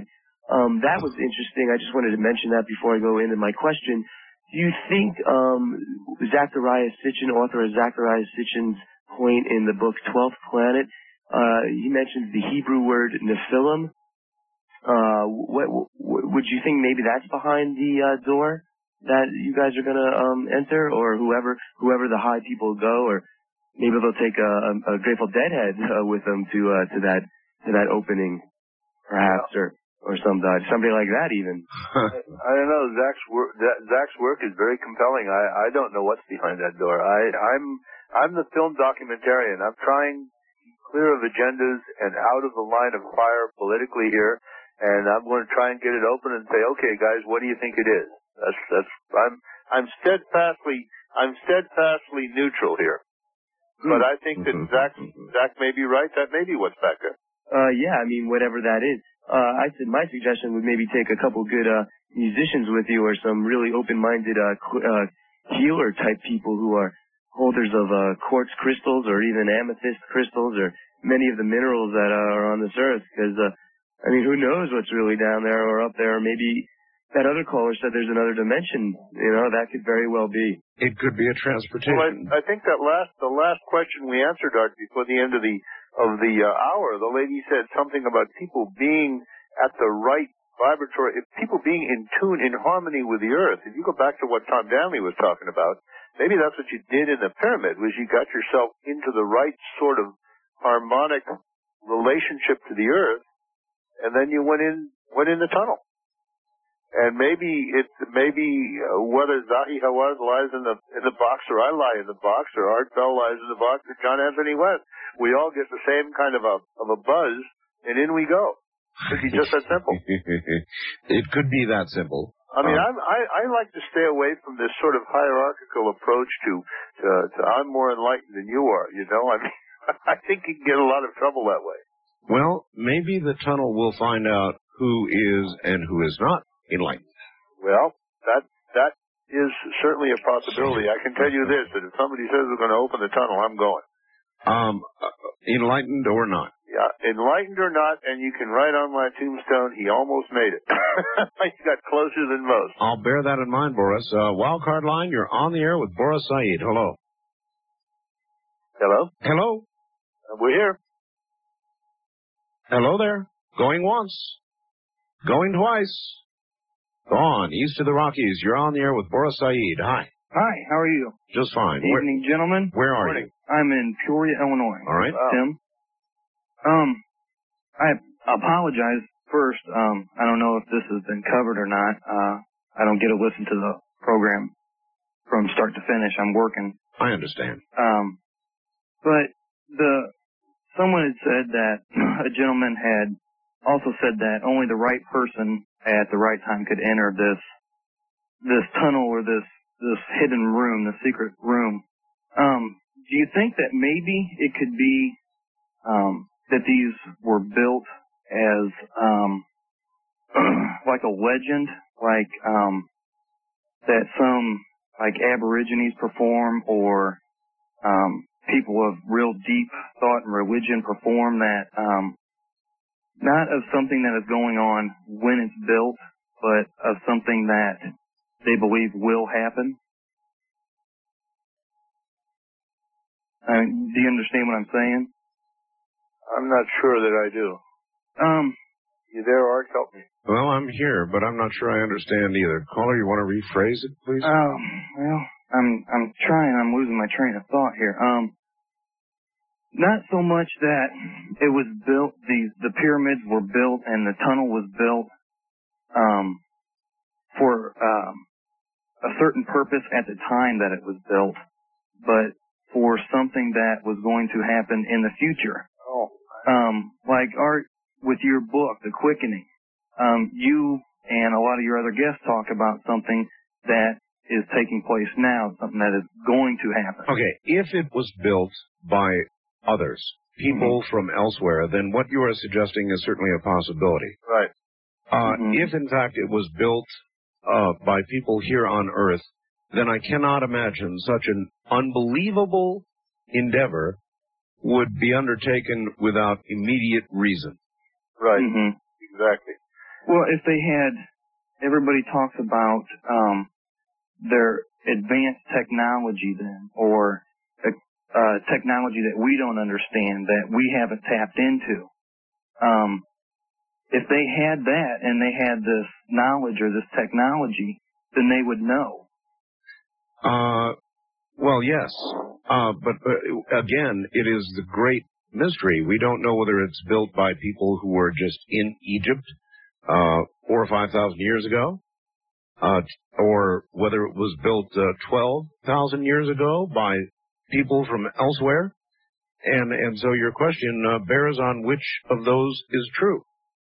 That's right, and it's a speculation. It could be, I mean, anything could be true. I, I what I'm trying to do, as I say, I repeat, trying to do, is focus my attention on what we can determine, which is what are the possible, what are the possible reasons for the thing, what are the possible effects of its of its being. It is unquestionably there. It's one of the most extraordinary monuments on the face of the earth, structures on the face of the earth. What does it mean? Boris, uh, I, I, I'll ask you the straight-out question. I keep, I, I love, you still haven't seen Contact?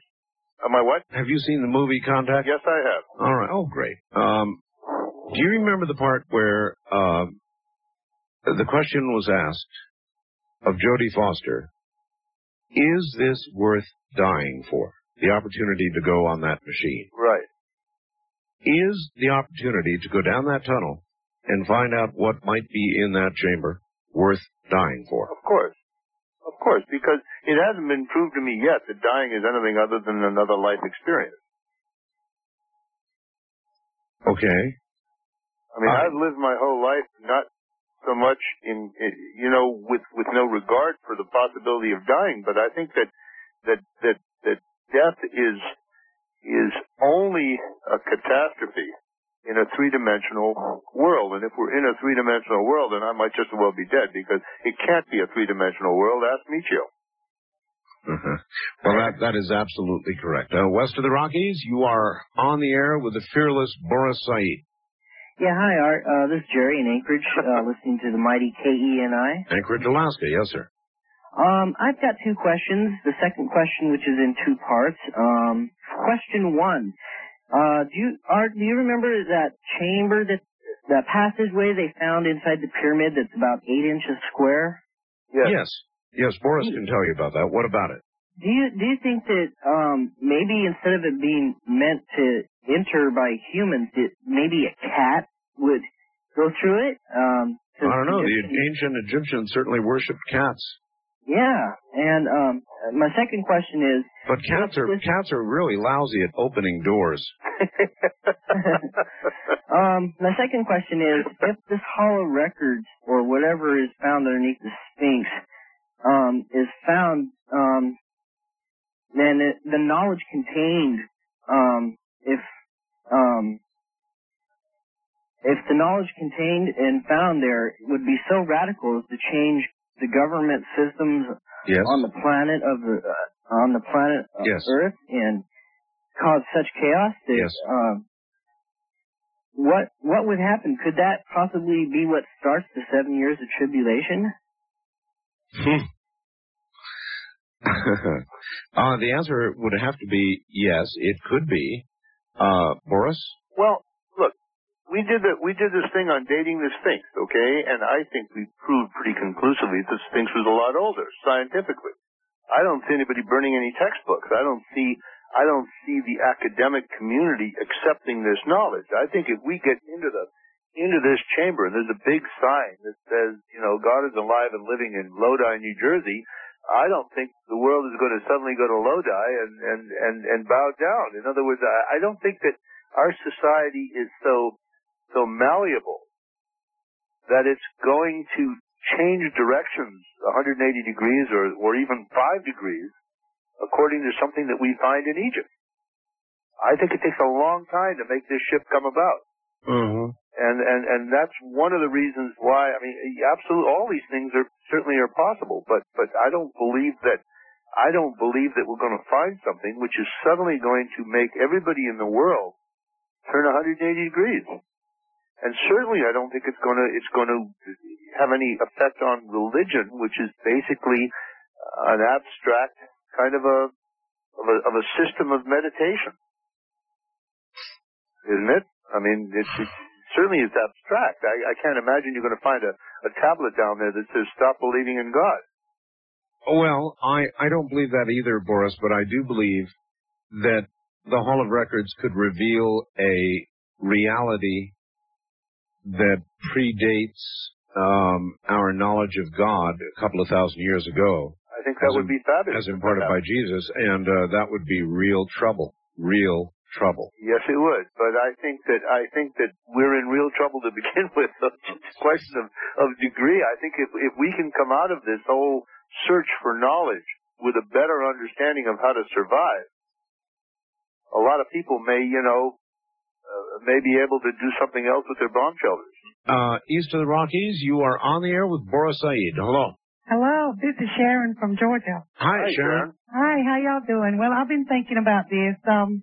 You know how there was always a curse on the tombs when anybody went in there that got sick, or, or supposed curse, you know? No, no, no, no, not supposed. There uh, was a curse. There was a well, curse, and there were people who died. There, uh, Boris will tell you about that in a minute. Okay, well, maybe maybe that uh, has something to do with the Sphinx, too, because maybe there's something radioactive in there or something, and anybody with knowledge I'd better take a Geiger counter in there or something, you know? Well, uh, whatever it is that's in there may not be detectable by a Geiger counter. But, Boris, why don't you tell us the story of the opening of um, uh, the tomb? Well, the... this is really a, more properly a, a, an Egyptologist yarn, but there was this man named Carter who opened, uh, who found the tomb of, of Tutankhamun after years and years and years of searching. And they opened the tomb, and it was filled, as we all know, with riches. It's one of the most extraordinary finds of all time.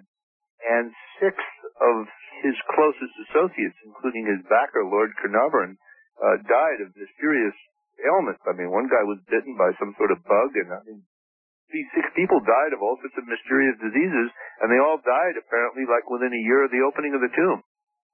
So there's a lot, there's a lot to be said about the reality of what we're calling a curse.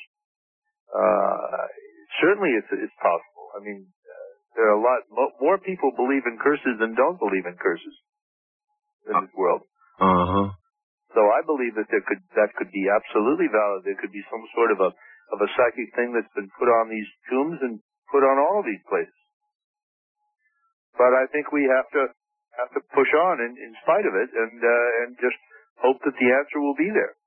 I, I don't think, I don't think we have to be, I don't think we should be deterred by stuff like that. All right. Um, east of the Rockies, you're on the air with Boris Said. Good morning. Good morning. Where are you, sir? I'm in Oklahoma City. Oklahoma City. All right. Speak up good and loud for us and ask your question. Well, I have, uh, two, uh, two questions really. One is you keep talking about, uh, uh vibrations. And I read a, a, a book, it's been a good while ago, that uh, there's a, a some kind of tomb in Egypt there that it can be only lit up by the sun only one certain time of a year when the, the sun's at a certain angle. And all the rest of the time, you know, it don't never uh, light up the whole uh, time. Okay, well, that's Indiana Jones stuff, or is there something to that, Boris? Oh, no, there's something to that. There's the uh, there is a room in the Karnak Temple in which there is a fabulous statue of Sekhmet, and the sun only shines through a crack in the ceiling and illuminates the statue on one day of the year. There's also the famous uh, Holy of Holies at the at, at Abu Simbel, which is, of course, a temple that was moved. And there's one day of the year, I believe, the twenty-first of October, when the sun, when it rose, lit up the very depths of that of that of that uh, temple. That's absolutely valid. And uh, the second question is, you keep talking about a a, a library, supposedly in uh, that uh, chamber and stuff. The Hall of Records, yes. Yes. Have you ever uh, wondered what kind of language it would be in? If it would be in like a hieroglyphics, or would it be like a Venetian uh, cuneiform or something? Well, it's a very, very good question. Uh, if it's hieroglyphics, they're going to be able to decipher it. If it's in something that uh, is indecipherable, then I'm afraid the answer points toward uh, points toward something we may not want to know about. Uh, Boris? Well, I don't know. If I were to, if you were to ask me to pick a language, I'd pick mathematics. I'd pick numbers. The, uh, the the most common language of all. Exactly. I think I think if you look at what's happening with the crop circles and uh, and and all of that sort of stuff, there's a geometry involved, and and, and with Richard Hoagland's stuff, there's a, the, the stuff that makes it believable is the geometry and the mathematics. So that would be my bet. Hoagland, as you know, is uh, very suspicious uh, that whatever we find over there will have been found or investigated or removed by somebody before we can get to it. Yeah, absolutely. I know Richard well, and, and that's been his that's been his thesis all along. He may be right, but so what? I mean, that doesn't mean how does that alter our, our course? Quite correct. Uh, Boris, hold tight. We'll be right back to you. It is the bottom of the hour. It's been a too long time with no peace of mind, and I'm ready for the time to get better. This is Crystal.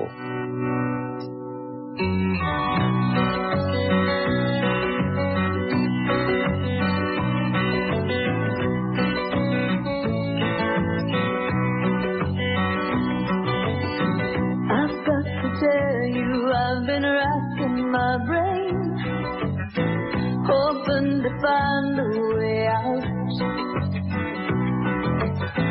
I've had enough of this continual rain. Changes are coming, no doubt. It's been a too long time with no peace of mind, and I'm ready for the time to get better.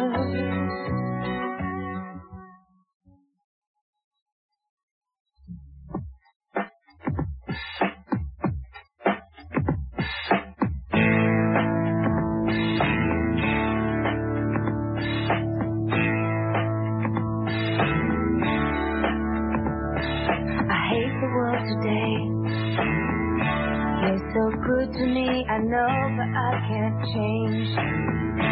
Tried to tell you, but you look at me like maybe I'm an angel underneath, innocent and sweet. Yesterday I cried, must have been relieved to see the softer side. I can understand how you'd be so confused. I don't envy you, I'm a little bit of everything, all rolled into one. I'm a bitch, I'm a lover, I'm a child, I'm a mother, I'm a sinner, I'm a saint.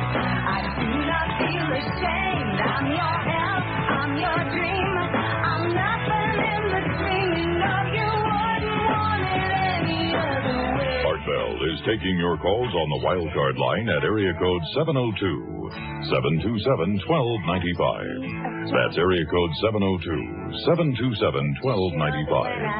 First-time callers may reach Art at area code seven oh two, seven two seven, one two two two. seven oh two, seven two seven, one two two two. This is Coast to Coast A M with Art Bell. All of this probably even true of Cleopatra. What do you think?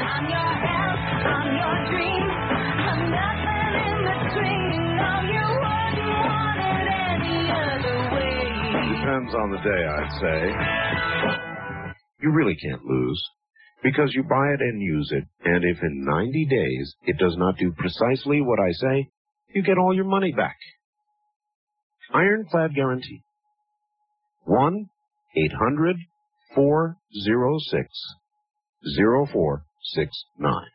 Once again, here is Boris Said. Boris? Yes, sir. You've done very well. Uh, we, we are in the stretch run here. Okay. Uh, now... Your videotape is absolutely astounding. I've got a copy, so now I, I can tell the audience that. I watched it stem to stern. They will love it.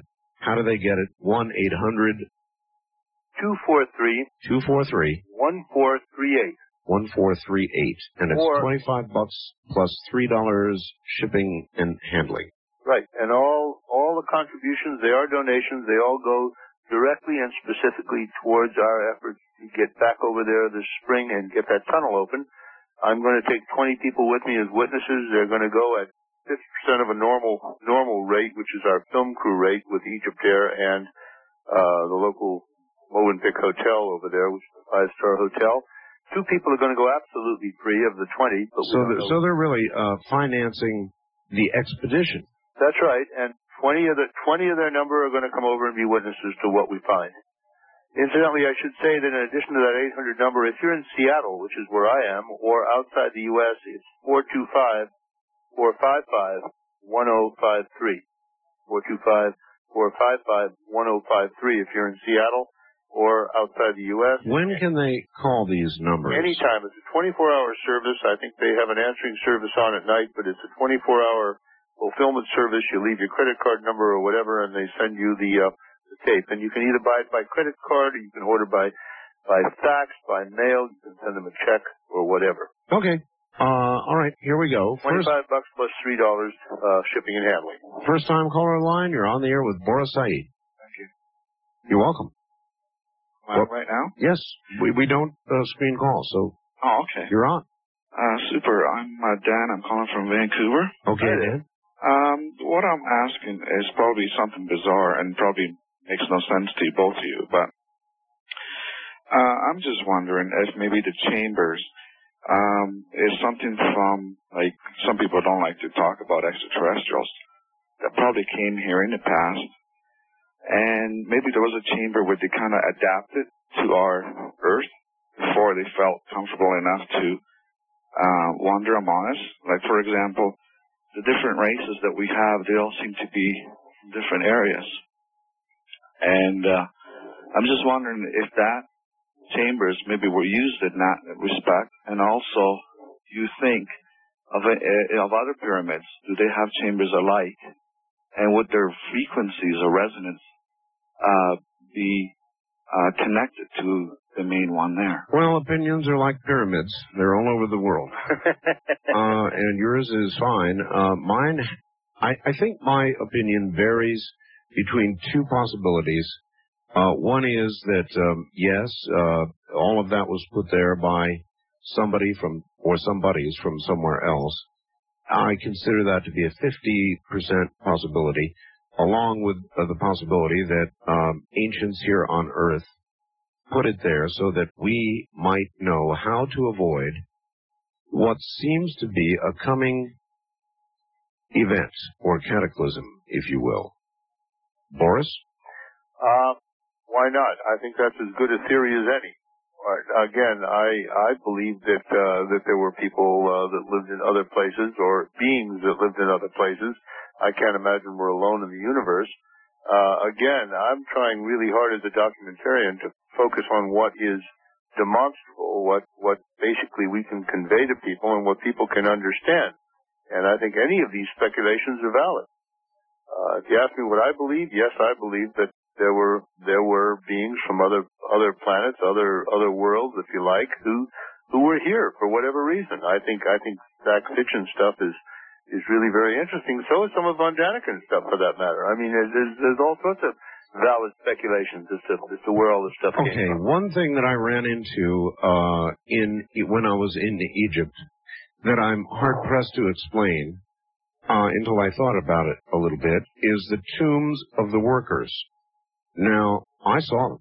I was there. Okay. I, I walked among them, and this is where the people who actually built the pyramids are buried. Now, that doesn't mean that they did it alone. That doesn't mean that there was not intervention that allowed them to build what otherwise, uh, even with thousands of workers, would be literally impossible. Right.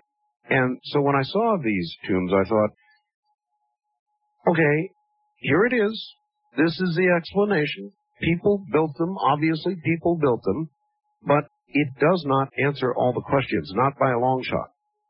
Not even with that many people can you imagine how they were put together. There's simply no acceptable scientific explanation for that. Even Zahi Hawass admits that. Okay. I agree. He admits that. He says, yeah, but we don't know how they did it. And so that would indicate to me that uh, uh, maybe they were directed and assisted. Just my little theory. I wouldn't disagree with that. Okay. West of the Rockies, you're on the air with Boris Said. Hi, guys. This is Debbie. I'm from Denver. Hi, Debbie. And I'm wondering, you know, aren't you were just in Egypt and you were in that sarcophagus? Yes. And Greg Braden um, talks about that those those things simulated the zero point that he sees us heading towards with the zero magnetics. Yep. And increased frequency, the space resonant frequencies. Did you feel something maybe akin to something that we're heading towards when you were in there? I had no great revelation, if that's what you mean. Um, what I felt, I cannot yet put words to, but it was a sort of a, jeez. uh, what I felt, I felt in every fiber of my being, my whole body. There was no question about it, but I experienced no out-of-body stuff. I experienced no revelation or anything like that, uh, but something was definitely going on. I'm, I'm sorry, that's insufficient. One day I'll figure out how to say it all. Well, maybe we all will. And one of the things that I'm wondering about, about getting into this Hall of Records, when they talk about the right people going in, Greg also talks about being able to maintain a certain frequency level in our bodies based on emotions and that sort of thing. Right. And if maybe that was a tuning device, I, like some of the, um, the ancient initiates went through that, and they were tuned to, to things that we were going to be experiencing here and now. And, and if maybe that is a prerequisite to being able to enter into to that Hall of Records. Well, that certainly, uh, thank you, is exactly what Edgar Cayce has said. That's what a lot of callers have said tonight. I mean, that seems to be like a consensus of what's going to happen. And, uh, well, I wouldn't disbelieve it. I mean, that's coming from an awful lot of different people. Well, I guess they feel it too, and And so one really has to wonder if Zahi leads the way, how he'll fare. I'll ask him that. Uh, I think Zahi's getting a bad rap here. Zahi may believe, you know, I mean, Zahi, let's face it, Zahi has got a very, very uh, difficult position and a very volatile job. And who knows what he really believes? Well, I'll tell you what he said. Uh, we stood on the uh, the side of the Sphinx uh, by that little hole that goes down three meters. Okay.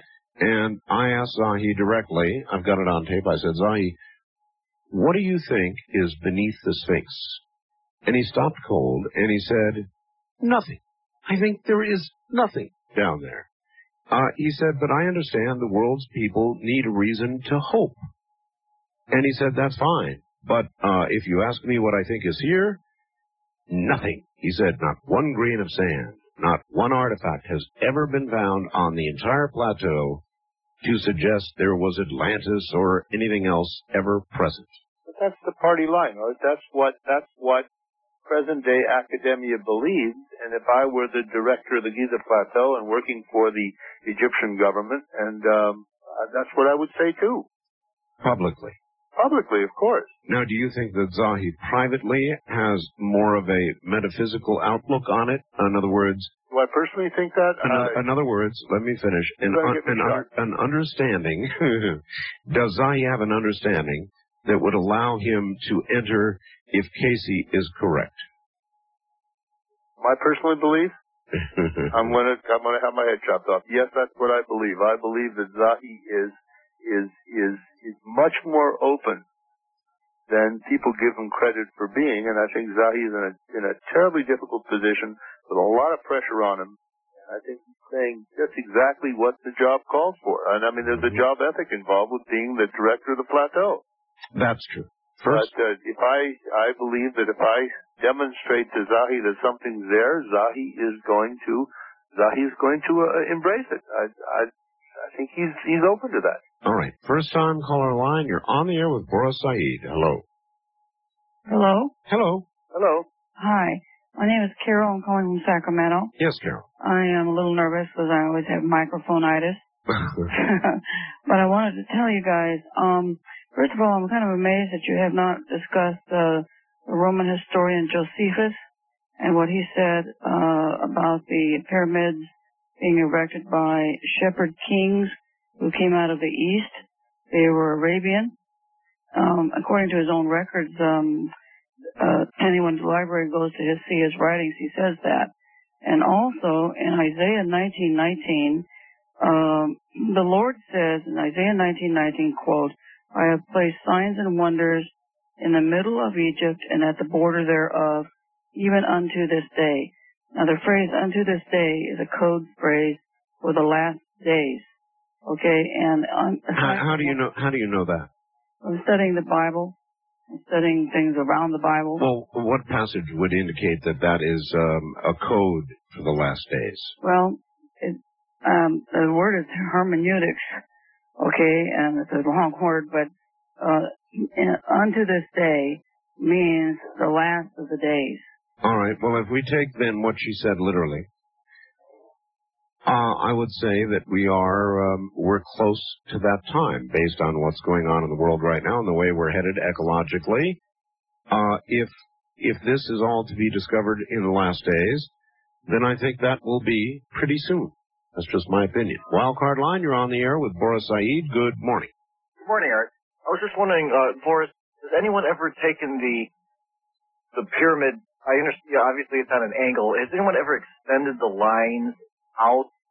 Uh, using obviously the Earth's round, and what I'm suggesting is that there's the pyramid as as this point, and then taking the lines or the angles of the pyramid and taking them all the way out to the Earth and see what geometric pattern or where the points would meet. I don't know, does that make any sense? It makes sense. I would think if anybody's ever done anything like that, it would be Richard Hoagland. I I don't exactly. know of it because even our uh, on that one. Um, illustration that you have on your webpage that you just put out, that symbol that people see, it looks like a tetrahedron. Yes. You know, that, you know, when I look at that, if I just put that little point of that, like say the circle is the Earth, and I put that little point, instead of being inside the circle, just a little bit outside the circle, See what I'm saying? Yes, I do. I wonder if anyone's ever done that. And I know I don't think yours is perfectly round, so you'd probably have to do some uh, calculating with that. I just wonder if anyone ever did that, and I'd be interested to see where those points, what, what was at the end of that. Okay, Boris was correct. The person you'd want to ask about that uh, would be Richard Hoagland. He's done a lot of work in that area. Uh, east of the Rockies, you're on the air with Boris Said. Where are you, please? Uh, Texas. Texas, okay. uh, we're... The Hall of Information or the Hall of uh, this library, what makes y'all think it exists? Well, nobody knows for sure. Edgar Cayce uh, said that there would be a chamber found beneath the left paw of the Sphinx, and sure enough, uh, it has been found. So, you know, that's better than I, that's a pretty good wild guess, wouldn't you say? Yeah. So we we know there's a chamber there because the radar and the ground penetrating radar and the and the seismic stuff shows us a, a chamber. We don't know what's there. Well, has so, there been a practical use for pyramids throughout the century besides tombs? Have they been just used for tombs? No, no, they were never used for tombs. Well, what were they built for?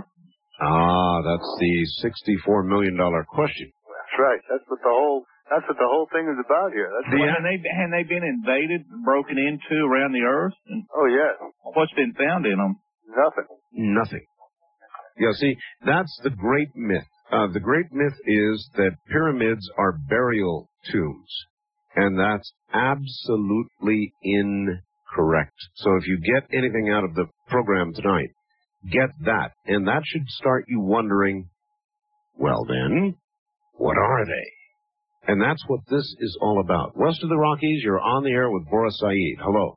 Hi, Art. Uh, this is Mike at K E F Country. Yes, sir. Uh, it seems like years ago I remember hearing um, Doctor Gene Scott mention that uh, at the bottom of the descending passageway in the Great Pyramid, there was a bottomless pit that they'd never found the bottom to.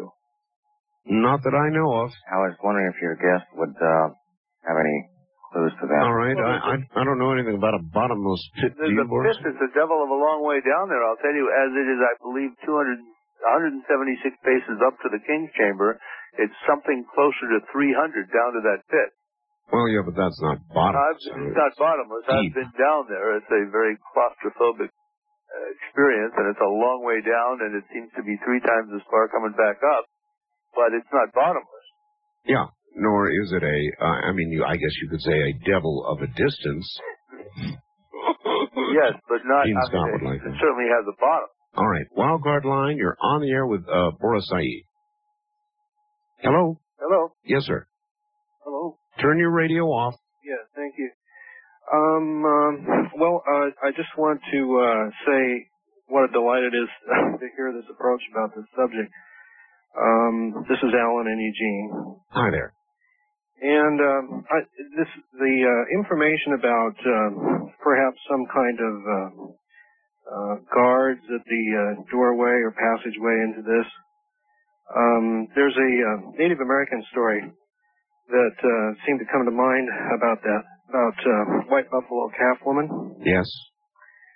And uh, the two men who spotted her, um, one was um, essentially destroyed by his lust, his greed in meeting her, and the other had a reverent attitude. And um, he was uh, rewarded with, um, I guess, the knowledge. Yes. So uh, that, uh, to me, that seems like a good analogy for what might happen when this uh, this uh, tunnel is explored.